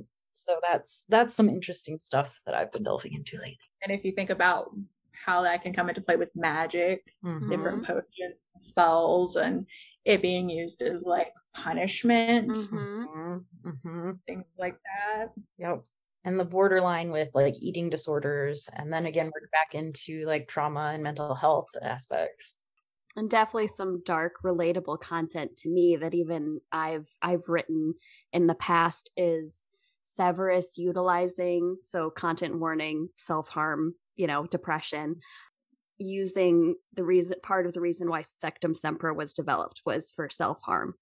So part of him going through school and depression was some of those like we talked about scars earlier like some of those scars were self-inflicted scars through you know the de- you know depression trauma and things like that. So i just when a character can actually go through i mean it's like we talked about processing traumas like that's a thing a lot of us went through in high school and and early you know like middle school and stuff like that and it's like it's a real thing. And to have a character experience and go through and understand that is very I mean, it's dark, it's disturbing, but also comforting in that of like, you know, that sort of thing. So that's one thing that I don't know that I've seen outside of me having written it. But yeah, I made a what was it for the first Reg Fest? So it was a Severus slash slash Regulus fic. And where Regulus, it's mainly the point of view, and he discovers that Severus has been hurting himself and the reasons behind it and sorry i'm getting i'm even getting choked up talking about it but um but yeah so it's just that's another you know that's kind of a, a self reflection of some of the things that i write and why you know like that that falls into that didn't mean to tamper everything down just over here making notes for my own fics. Sorry. No, yeah, yeah, no, yeah. I, yeah. That was part of it. Was like it was a slowly developing. Like he just he knew how to use it depending on the intent like any any magic like the intent of harry when he used it he was gonna get the cruciatus curse like on him. He was immediately in defense mode versus just casting a charm to cause a little bit of pain or whatever. So there's different levels that could be used with Sectumsempra aside from i mean obviously you figured out like yeah use this on your enemies. Like when you mean it like it'll really hurt somebody. But yeah. Oh there's an artist I can't think of, but oh, I wish I could think of their name. They portrayed him learning how to do it mm. and basically cutting open his arm mm-hmm. and then not being able to stop the bleeding ah, until mm-hmm. he figured out like a counter charm or the vulnera. Mm, mm-hmm. Yeah. Okay. Well, um, you got some fic for us, right, Hal? Oh gosh, I'm first. Okay, Re- read something first. well, um, oh, I'll do my reading and then we'll do it. Huh? Okay. Yeah. Sure. Got it. Got it. All right. Let me pull up the fic. Where to go? Um, get my windows arranged. Should have done this earlier. okay. That's okay. Yeah. So mapping the dungeons is a snack fic, Sirius Black and Severus Snape. Mhm. Um, explicit POV is Sirius Black. During the Marauders era, they're like seventh years at Hogwarts. Tags include smut, dubcon, anal sex, sex for secrets, sex potion, legilimency, sneaking around, the Marauders, ma- Marauders map, who is using whom, uh, a dominant Mm. Snape, possibly canon compliant. I threw the canon compliant tag on there. I'm going to go for it. I think it sits canon adjacent. um, it's a one shot, and it was inspired by art. So there's art to go with this, which I'll describe at the end. The summary for mapping the dungeons is during his seventh year, Sirius has an encounter in the dungeons that inspires him to hatch a plan for a more complete Marauders map. With a good excuse to avoid examining his own motivations, he doesn't even think to ask himself what Snape is really getting out of it. Mhm. Being a marauder had a lot of perks. Fierce loyal friends was just the tip of the iceberg. Wormtail the acolyte, Prongs the old blood brother, Moony was the peacekeeper, and Padfoot was the sleaze. Everyone knew it. He knew it himself. In a few years, no one would have any doubts that Sirius Black sold out the Potters to Voldemort. At the moment, though, he was on a mission to gain information for the greatest marauder secret of all the map. The price of this information was his body. Sex. Great sex. Surprisingly glorious, delicious sex. With, of all people, Snape. it started a few months ago when Snape cornered him in a part of the castle the Marauders somehow missed. It was in the dungeons, of course, the Slytherin's domain. He should have known better, but he'd been chasing tail. There was this tasty fourth year brunette who kept eyeing him at the Quidditch pitch. If only he'd known that Snape had some dirt on this girl and used her to get back at him. The Whomping Willow incident had been more than a year ago, and Snape had bided his time waiting for the right moment.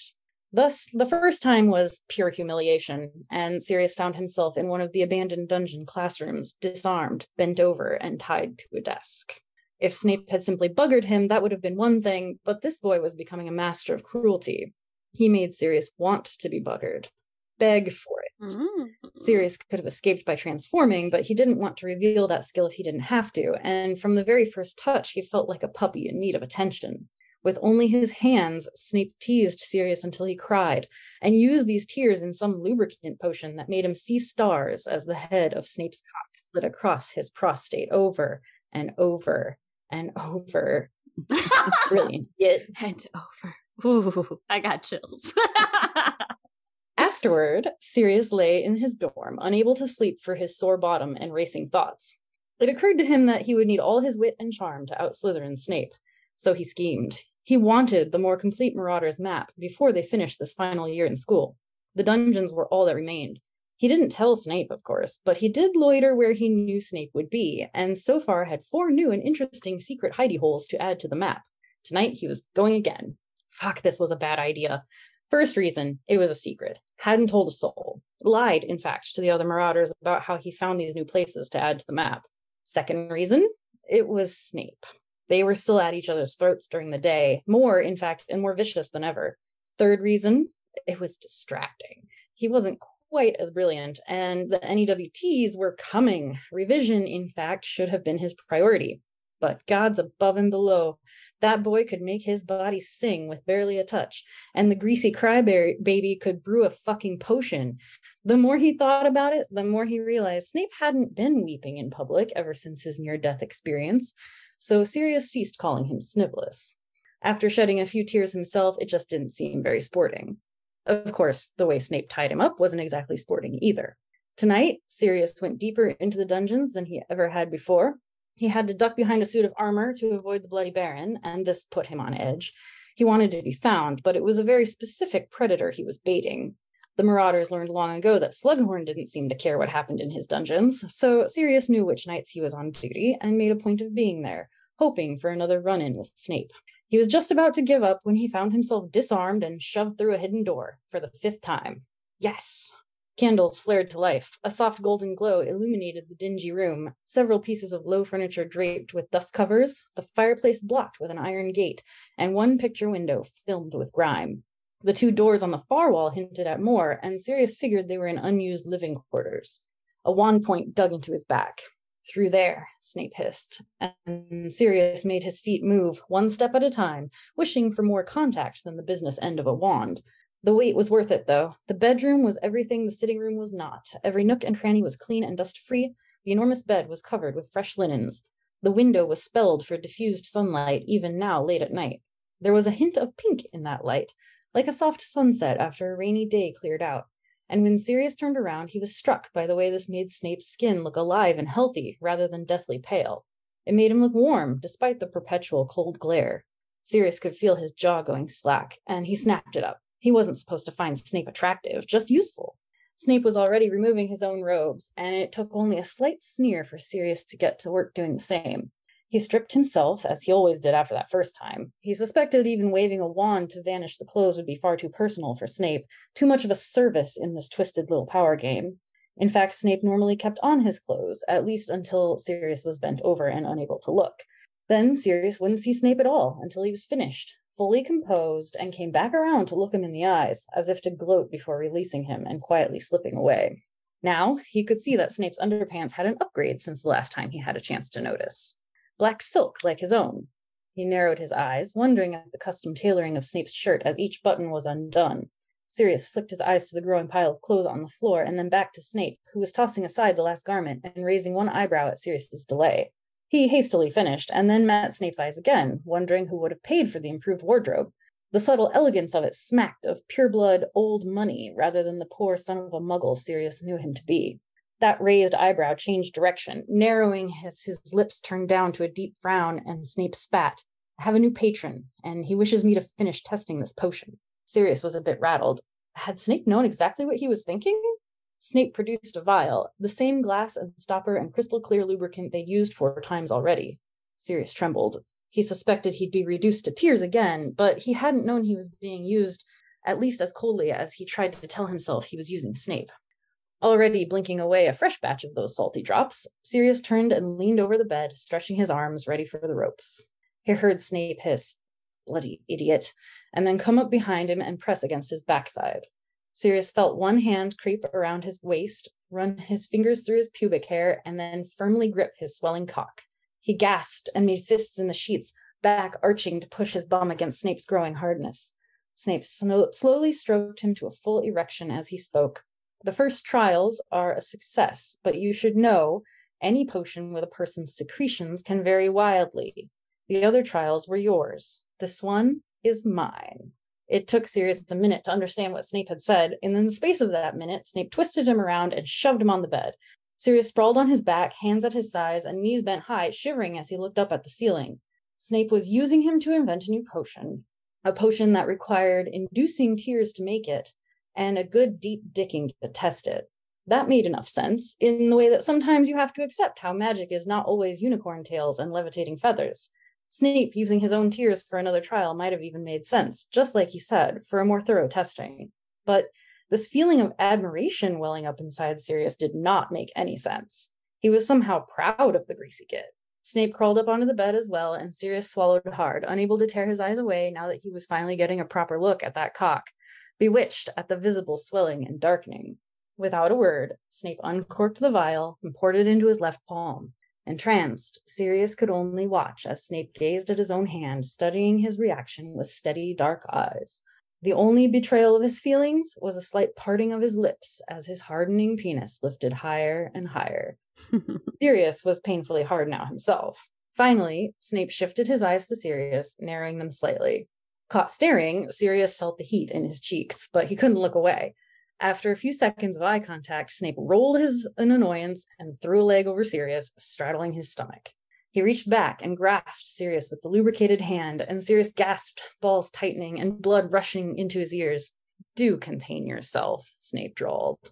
Not a chance, Sirius replied, reaching up to bury one hand in Snape's hair, thumb trailing along his jaw. Snape glared but did not let go, and Sirius ran his hand down Snape's neck into his shoulder, gripping hard. With his other hand, Sirius crept along the sheets till he hit Snape's knee and slid up his thigh. With his free hand, Snape swatted him, and Sirius retreated, resting his curious fingers at the back of Snape's knee. Face impassive, Snape seemed to incline to allow this for how he had to brace one hand on Sirius's toned chest for what came next. Snape tilted his hips and pressed the tip of Sirius's erection against his tight bum, sliding that slick organ around his hole. This also pressed his balls to Sirius's stomach. Ah, he gasped, overwhelmed by all the skin he'd never before had a chance to touch. He almost missed Snape's slight ah that mirrored his own as Snape sank down. Watching Snape's face was a lesson in frustration. Sirius wanted to hit him, to break through that stony facade, but he knew if he fought back, he'd be tied up again. He couldn't risk that. Now that he got his hands on Snape's lean, hard body, he wasn't letting go. Feeling Snape's insides was a lesson in control. The cold, hard surface of him gave way to a hot, silky grip on Sirius's cock, and he gasped again as Snape took his time, shifting his angle and depth to get it just right. Snape's impossibly dark eyes fluttered closed, and Sirius couldn't hold back any longer, lifting his hips to drive a little deeper. Snape growled with a depth that promised imminent development of a downright sinful voice, and he opened his eyes with a glare. He leaned down, and Sirius shivered with anticipation as Snape slipped his hand from Sirius's chest up his shoulder and to brace on the bed, and brought the other hand to his neck. Sirius didn't need to be tied up to feel pinned. He was at Snape's mercy, and he wanted to be. He wanted him. Snape's eyes rolled up, breaking contact again, and Sirius couldn't tell if it was an expression of pleasure or annoyance. Sirius felt like fire, itching for more contact, more movement, more, more. He gripped harder on Snape's shoulder, trying to pull him down. His stomach did a flip when he realized he wanted a kiss. But Snape didn't allow it, squeezing Sirius at the throat until he stilled completely. Sirius tilted his chin up, an instinct to open the airway, and Snape's grip loosened. Opening his mouth for a deeper breath, Sirius let his jaw hang open as he panted. Snape used his thumb to stroke the vulnerable flesh and then came to rest just under Sirius's chin. Tilting his own chin up and away, Snape let out one ragged breath. Then he moved his hips, slowly tilting back and forth, and Sirius groaned at the tight friction. Snape glared again and hissed, Don't you fucking dare come before me. Sirius whimpered. Sure, he would explode if Snape kept talking. He hadn't said much before, simply focusing as he worked over Sirius's body with his hands. Did he know that his voice could melt steel, even as it made Sirius that much harder? Panting, Sirius pulled him a little closer between it, each exhaled breath. Then, you better come soon. Picking up the pace, Snape switched to a more rocking motion, and Sirius gasped a bit with each loud thud of Snape's cock coming down against his stomach at the same time his own cock was engulfed by this furnace of a man. The firm strokes of that ass on his shaft lit up every nerve ending of his body, and his pulse fluttered against the fingers at his neck. Sirius slowly slid his arm further around Snape's shoulders and his other hand slowly up his thigh. Finally, Snape gave a clue that he might be enjoying himself instead of performing some necessary evil and the tiny shutters of wiry muscles under his hands made Sirius tremble with need. He looked up to Snape's face, but maybe wished he hadn't. Snape's eyes were unfocused, not in lust, but in deep thought. His mouth was parted, baring his teeth in a scowl. His hair fell down in waves, but not close enough to brush against him. Even so, Snape sped up his movements, grimaced some expression of completion, pelvic floor clenching around Sirius and making him shout, Oh! As Snape spurted hot cum over Sirius's stomach and chest, Sirius closed his eyes, bit his lip to keep from shouting again, flexed his hips, and came as well, pushing harder into Snape's tight ass and holding on for dear life. The endorphins crested, started to fall, and Sirius cried out in overstimulated pain as Snape wrenched himself away and landed heavily on the bed next to him. As he bucked his hips one last time, he could hear Snape cast a mumbled charm, presumably to clean up, and then tilted his head to see what Snape would do next. Laying on the bed, panting, he watched Snape roll over the edge onto his feet and begin putting his high quality new clothes back on. Snape's face was a blank mask again, his appearance fully put together and his bearing totally in control. No one would have been able to tell that he just rode another man to a blinding orgasm. And he slipped his robes over his shoulders, and Snape said, Do not come back to the dungeons at night. Sirius sucked in a deep, steadying breath and then frowned and sat up, reaching for his underpants. Trying to play it cool, he simply asked, Why not? I won't be waiting. Well, what makes you think? Don't be a moron, Black. Snape pinched the bridge of his nose, and Sirius had the mad urge to drop a kiss on the tip of that excessive beak. He gave himself a mental shake so he could pay attention when Snape continued. The others leave you alone because they know I wanted my revenge. They know I've had it now, at least twice, so it's no longer my turn. The potion tests are done, and I have no reason to insist otherwise. Gutted, Sirius didn't know what to be most upset about. the insult to his intelligence, the bizarre Slytherin honor code, the threat of unspecified others who wanted a turn to attack him. None of that was as brutal as the knowledge that Snape's interest was protecting him, and that interest was about to dry up as quickly as the cum matting his chest hair. Shuddering and choking back a sob, Sirius whispered, Maybe you could. Snape scowled. Shut up, Black. I got what I wanted. There's nothing I wish to do for you, even if I could. You have to, Sirius said quickly, racking his brain for all the contingencies he'd thought of between their first and second meetings, and then promptly forgetting in favor of thinking with his dick. Pinning Sirius with an icy glare, Snape twisted a palm up in a gesture of impatient expectation. Sirius gulped, unwilling to look too closely at why he felt like crying this time. It was too hard to think while naked and desperate. What kinds of threats did Sirius still have in his back pocket? He lowered his voice and glared as he said, You keep meeting me in secret, or I'll go public. Watch your bums. Snivellus finally cried into one of his potions, and it made him gay as a parade and randy as a puffskein. My gossip network is so good, I could plant four different clues with four different people, and then I wouldn't even have to say it myself. The timing, Snape flicked his wand and silenced him with a nonverbal hex. In mute outrage, Sirius moved to stand, but the ropes came next, pulling his wrists out away from his sides and forcing him to kneel on the bed. Staring at his wand as he twirled it in his long fingers, Snape asked, a little too calmly, Do you know what legilimency is? No way, he couldn't do that, could he? Sirius thought back to how he'd wondered about Snape knowing exactly what was on his mind earlier tonight. His jaw dropped again, not in pleasure, but in surprised horror. He wanted to know, but literally could not ask how much practice Snape had with that skill.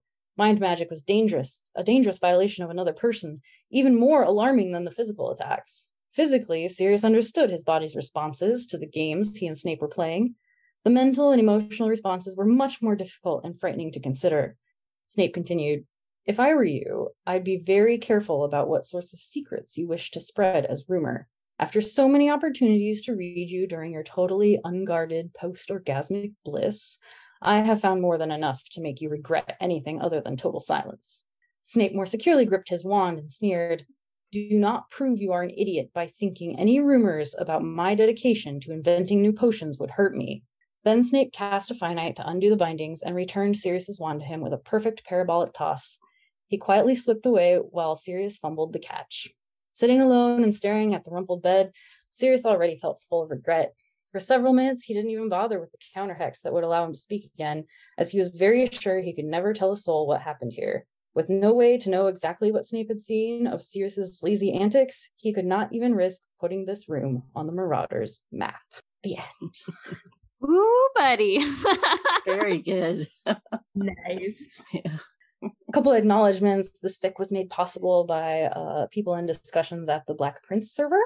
Specifically, Francis Sinbin drew some art, and we had this awesome, like, he was doing a live stream of drawing the art while I was writing. nice. Yeah, that was pretty rad. um, and I managed to get a a very well read snack shipper to help me with this uh, as the beta reader because this was my first snack fic ever, and and I had a good time with that and got a lot of help from from other people in the fandom, which is one of the things I love about this fandom. Yeah. Yeah. Awesome. I love Snape being in control. Yes. Yep. I write Snape pretty much every which way, but this was this was going very hard in the in the control direction, cold calculating. Knows exactly what he wants and is going to get it. And Sirius just wanting to get ravaged in the dungeons. The- Yeah. that, that was my very first Sirius POV, and yeah. Well, thank you for listening. That was awesome. Thank you for reading. Well, shall we go on to the fic recs? Yes. Okay. We talked about Death Eaters. I do have one rec, the Death Eater Chronicles by Ovidia Lee, and 19 year old Snape's entry to the Caligula like coven, told through the interwoven perspectives of Bellatrix, Snape, and a few surprise cameos. This is the origin story of Snape, Bella, Lucius, Narcissa, the Lestranges, and other Death Eaters. It does not portray Snape in a very um, good light. He's he's not very sympathetic in this, but it's still very good. And then, okay, a Naughty Witch's Guide to Sexual Pleasures by Oracle Obscured. Basically, Hermione is the substitute librarian, and uh, Snape is entertaining Lucius, and she comes and drops off some books. but hers accidentally falls open, and it's uh, oh, it's the book is a naughty witch's guide. One thing I kind of one thing I like about that one is that it's that threesome with Severus, Hermione, and Yes. Lucius, and that is a, a triad that I am particularly fond of. Yeah, yeah, me too. That ambiguous friendship of Sev and Lucius makes for an interesting basis of adding a third. Hmm Yeah, definitely. There's also one called Snape Chat by Oracle Nice. Observe. I saw that. I thought that was And fun. It's like, oh, yeah, this story actually came first. So I guess it's, you know, I'm the copycat. Sorry about that. Snape works at a phone sex place and Hermione calls. And that's that's pretty fun. Okay. Hal? Sure, I think I've already mentioned some of these ones that are coming up here. Oh, oh, that's right. Yeah, I mentioned Killing Time by Larry Opie, and I briefly mentioned An Hour of Snape by Desert Sea. I don't know if the premise came across, across clearly when I mentioned it before, but Hermione paid for an hour alone with a Severus lookalike. At least she thinks she has. um, so, and there's also some spin off fics from that because they use Polyjuice for this purpose. And Draco is running a business that he calls the Polyjuice Fantasy Fuck and so the PFF um, has has a couple spin-off fics too. You can when you when you go to that one, there's like related fics linked in the fic. So that is just a fun little smut fest. Also, an hour of Snape has just the humor level is cranked all the way up. So if you're looking for something that's a little less serious and a lot more funny, an hour of Snape is a really great one. The POV meanders a bit between Snape and Hermione, but it feels very fluid so you get exactly the their thought processes at the right moments to to be just hilarious. I also wrecked accidental apparition. Can't a wizard get some goddamn sleep around here? By emertentia in my veins. This one is really a very vanilla sweet plot what plot one shot. I know uh, some of us here have pretty hardcore tastes um, in general or that we can go pretty hardcore. Um, but for the listeners who are looking for something that's very much just a fun vanilla smut with a with a nice plot what plot. This is a really good one. The summary is when severus snape accidentally apparates in his sleep he suddenly wakes up in miss granger's bed in gryffindor tower. So how will he escape without detection? That is a really good one for just a quick and it's also very funny and witty. So that that's on my rec list. Um then i think the next ones in the list are not my recs. Post Tenebris Lux. Actually, I thought you did. Um, I actually I'm a bad fan. I haven't read that. I mean, I've read some of it, but I got like distracted and never finished. That happens a lot with the epics. Um, Mhm. classic epics in Snape Mhm. Hermione is Yeah. I, I read so many of them in 2001 that I uh Oh, I'm looking to branch out now. hmm okay. um, but it keeps coming up on top lists, so I'm not sure how it landed in this list, but probably somebody's top list. hmm I I'm on a, a Snape Hermione server where it's consistently recommended as one of the top picks. Um, yeah, Okay. And uh, we've mentioned this before, um, but Weasley's Wizard Wheezes by Crying Cinderella is complete now. And uh, determined to carry on his brother's legacy, Jared puts an advertisement in the Prophet to find a male and female test subject for a new line of adult novelty products. The two that end, that show up might just cause him to quit the business. it's it's good. It's it's pretty much wall to wall sex. It's oh it's like 50 some chapters long i think. Is so it it's, a it's a nice long it's hermione yeah. Uh huh. yes. Snape and hermione testing sex toys hmm so and yeah there's some really good angst in there too. So uh, yeah i gotta recommend that. And crying cinderella also started another one called london calling where hermione breaks her wand and leaves the magical world behind. 10 years later she is at a bar and the band comes through and there's a guy with dark hair and sunglasses and what looks like a Death Eater tattoo, and uh, Hmm. and it goes on from there. It's it's already had a really spicy scene, so I I have to recommend that too. Yeah. Okay. Let's see. Whispers of Intent by Tyrannog is a snary that Masao the dog recommends. a really good one. Yeah. Or Harry Potter has a life changing encounter at a bar. Let's see, who wants to go first? Uh, Danny or Meg's for some? Yeah, I can go. Some snary ones would be Warm by Perverse Idol. Uh, Severus still suffers the after effects of Nagini's venom, especially in winter. Harry knows just how to warm him up. Oh, I remember that one. That one's nice. Like a Virgin by Sim- Sibylle, which is Sibylle 2013 on AO3.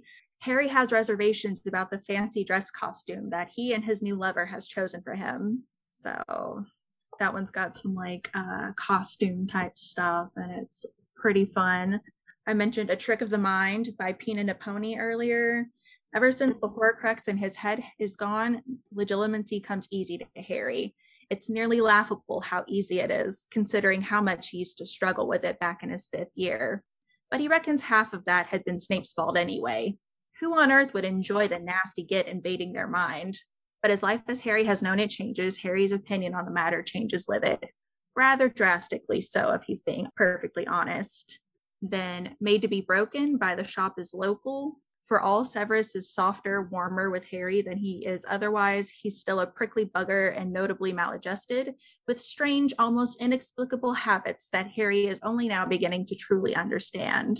Then, for some non snary stuff, there's a Snape and Slughorn called Yon Snape by Svartalfur. Slughorn pursues Snape, an account of the burgeoning relationship between two Slytherins on the background of the events of Harry Potter and the Half Blood Prince. There's a Snape Filch called Intruder by Delphi. Peter Pettigrew breaks into Filch's rooms to retrieve James's confiscated invisibility cloak and ends up seeing something that he shouldn't. Then a Snupin, which is the scent of honey by Sweet Almond. Lupin follows his nose to trouble. So there's a handful of things for you. nice. Sounds good. So for mine, I tried to do a couple different ships. So of course, I had already brought up earlier Obscene by Danny by Dan Puff. Um, never has Severus been so wet outside of heat. It's humiliating. Obscene. It is obscene. it is wonderful. It's a one shot, an easy read. You're gonna need some water. It's fantastic. Um, my next one is it's actually a Severus James. It's 120k, so it is a long fic. Um, there's technically some James Lily. A teenage Snape plots his revenge on James Potter for making his life hell, but little does he know that James has plans of his own that will send both of their lives spiraling irrevocably, irrevocably out of control. So with this one, the reason why I wrecked it for this is I mean it's it's definitely a they're both hoping to try and you know prank each other to serious like literally bets James that he can't, you know, buy whatever winter ball or something that he can get Severus to say that he loves James and they do like an unbreakable vow, which is like so extreme. So of course his life is on the line to make Severus fall in love with him. And of course he does, but things go bad when Severus learns the truth.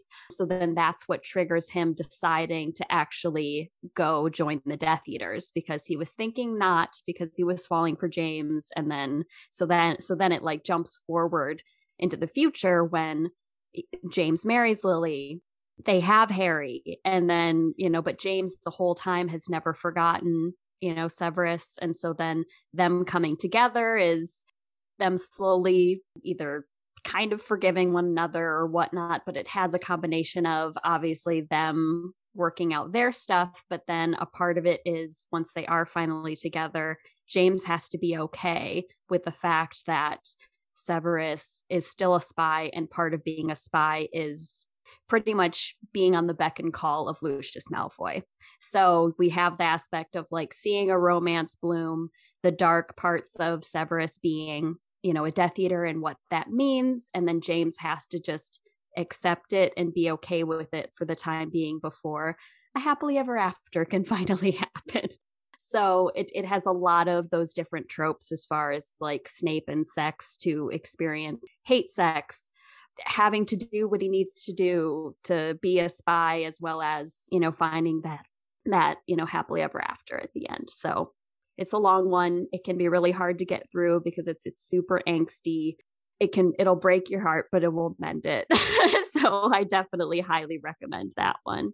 My last one is definitely in the Dead Dovey territory, but it is one of the I came across it a long time ago when I first started re- reading fanfic, and I was like, "Oh my gosh, this is I can't believe I read this, but I love it. Um, so it's Severus uh, after the war. Severus Snape pulls Sirius back from the Veil, but now Sirius owes Severus, and Severus is ready to collect. So ultimately, content warning: there's some animagus form sex with Sirius as Padfoot. Um, it's definitely just porn. Uh, Severus has him pay, has Sirius pay with his body, obviously, but then slowly catches feelings for Sirius and they I guess confess and then it's a hopeful ending, but it's it's it's good, but it's definitely, you know, it's a it's a certain flavor that you have to be ready for, but I love it. So that's my last one nice. That's an aspect of uh, that ship that we didn't really talk about. That there is an mm-hmm. animagus form there, and I know I've read more than one snack fic that has some hot man dog action. and yep. it's, uh, it's actually shockingly mm-hmm. good, um, especially when they manage to go into into Sirius's head and that difference when he's a dog and how his thoughts mm, are different. Yes. I like that too. And I've seen a couple times where um, Snape actually notes that difference with legilimency. And and it's really, really interesting dynamic. So I'm glad you put that one on that list. I'm like, I know I've read that one. Let's see. Uh, Heated Acts by Starry Sky Fantasy 19 is Snape, Harry, Lucius, and Draco quadrangle or whatever they call it, quartet. A unique sexual bond and relationship between Draco, Lucius, Harry, and Severus and their everyday life. It's been a long time. I don't remember much about it, but I definitely read it and it's wonderful. oh, good. Mark for later. yeah, definitely a long, a super long PWP. I think it's it's definitely an example of how you can make 80,000 words porn. So I think this definitely reminds me of another one that I will be d- recommending for the BDSM episode because yeah, the quartet. That's pretty good. Yes, I've read that too. And then the last one is The Secret Language of Plants. That is almost the last one. Okay. The Secret Language of Plants by Adrena. And uh, Hal, did you read this or? I didn't rec that one. Uh, you didn't? No. Anybody else rec it? No. no. it's Snupin, Eventual Harry, Snary. I, I think I started reading it, but again, it's one of those epics. It's 373,000 words. And I just I don't have the stamina for fixing that length anymore. Mm-hmm. There's so much reading to do. I yeah, I know what you mean. Well, sex is not the main focus, but it deals with a sexually experienced Severus who is simultaneously not used to emotional closeness, which seems to be one hang- headcanon that spans various ships. And oh yes, that's true about Snape is him. I guess I guess I'm going back to what we talked about earlier about, you know, Snape learning how to be with a person and just, you know, having emotional closeness. Anyway, yeah. Okay. And then uh, we, we got a little bit of uh, art to rec. Oh, um, yes. Yeah. Put this fun one on here The ABCs of Severus Snape Village Broom by My Witch. My Witch is very talented. You should check out all the things My Witch has done. Uh, yes and I think Snape's her favorite. but this series is great. It's really easy to digest. Um, mm-hmm. because it's coloring pages. The whole series of coloring pages, and it is fantastic. Yeah, yeah, it is. So the the ABCs are all different characters. So it also it, it appeals to the multi shippers or the people who just want a little taste of every other ship. So A is for Augusta and B is for Black and uh I forget C's for Charlie. Is it Charlie? It is Charlie. um and they're all very explicit. I mean, from that title you might mm-hmm. have guessed. Village Broom. yeah. I am particularly fond of uh, I think it's the Ginny one. Yes, Ginny's like the Dom, right? Yes. She's the dominatrix, and it's so good. I love what is it? I think it's L. So for Lucius Malfoy, or no, no, no, no, it's not Lucius. It's Xenophilius Lovegood, oh, and they're like in nature Yeah. in like a waterfall and stuff. And then there's this frog this like is making this face, and it's just it stole the show for me. I mean, it's a beautiful piece, but then I can't remember where the frog is, but it's making a face like, oh my god, I can't believe this is happening in my home, sort of thing. Mhm. G is actually Gilderoy. So that is a really interesting ship that I don't think I've ever read like a long fic that was good for them. I'm totally happy to be proved wrong that there is one because the short one shots are so tasty. Um, but the Ginny one is down at W for Weasley. I was gonna say it probably was Weasley. Yeah. Mhm. Yeah. Oh yeah, that's right. Pet play in that one too. So tasty. Oh. Sev just Mhm. needs to be called a good boy. Absolutely. Mhm. So yeah, there's my art rec. Definitely check that out. It's a whole 26 letter series of coloring book pages that are fantastic. Yeah, and uh, forgive me, artists. I didn't really search out explicit art, but Another rec for explicit art that I could give is Luna P 999. She does Oh, yes. amazing stuff. mhm. I've had the good fortune of having her do a piece of art for one of my fics, and that sent me on a big sprawl through everything she's done. It's so good. I I I can't recommend enough just checking all of it out. hmm And the French press, well, we can link to her. And also, Turpin Snape has Snape having shower sex. So it's pretty, well, it's explicit, but it's, it's very, very good. We'll link to that as well.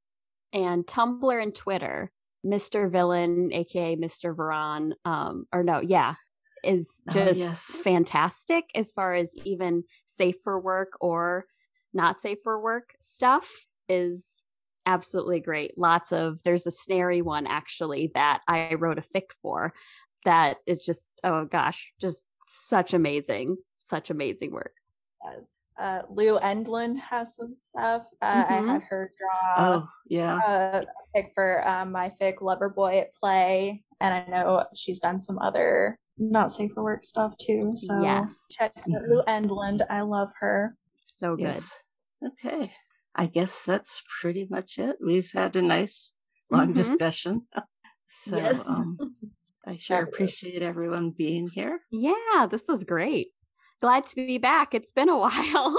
Yeah, Yeah. same. Yeah, I uh I stepped in on that Rickmania episode and haven't been back since, but it's both times have been awesome. So thank you so much for inviting me. Always love it here. Well, appreciate you being here. Yes, yes, thanks, Danny and, and Megs. You're And welcome. I guess we'll just say good night then. Sweet dreams. Bye. Bye. Bye. okay, Yeah, good job, everybody. I'll turn it off. Yeah, yeah, Reddy did great Yeah, let me know. I mean, it'll let me know, obviously. here. okay, so um, another rec that I had is "Perfect" by you. What you you know know me you you know know me ninety three. it's a Severus Sirius, and then I might not have done okay. And then Revenge is Sweet is by Orphan Account, so it's one that was orphaned, so we don't know who. Actually, no, that's not true. I do know who wrote it because someone posted it from fanfiction.net.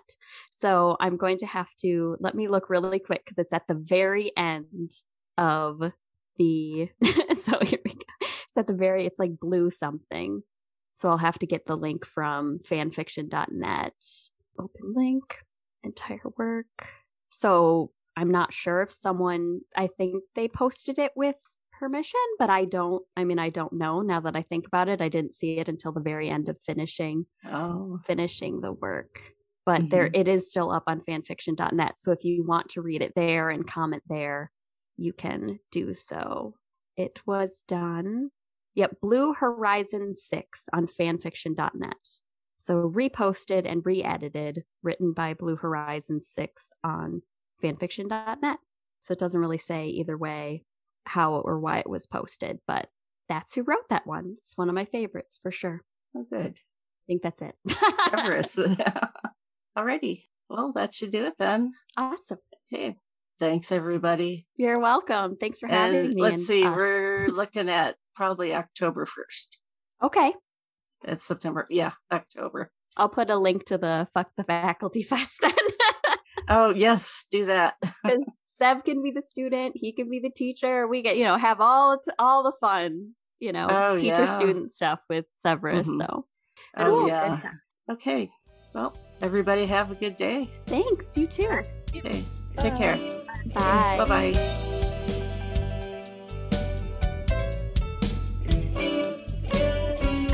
And there you have it. Hope it was good for you too. Check out the additional reading page on our website at snapechatpodcast.com or snapechat.podbean.com for fic recs, links, and more. And here we must say goodbye. We wish we didn't have to, but it hasn't escaped our notice that life isn't fair. Like us on Facebook, follow us on Tumblr and Twitter, email us, or leave a voicemail. We want to hear from you. Support us on Ko-fi to help defray the costs of production. Many thanks to Nix for her continued work on our website. Be sure to check out Care of Magical Shippers podcast. Thanks for listening. Until next time, stay snarky.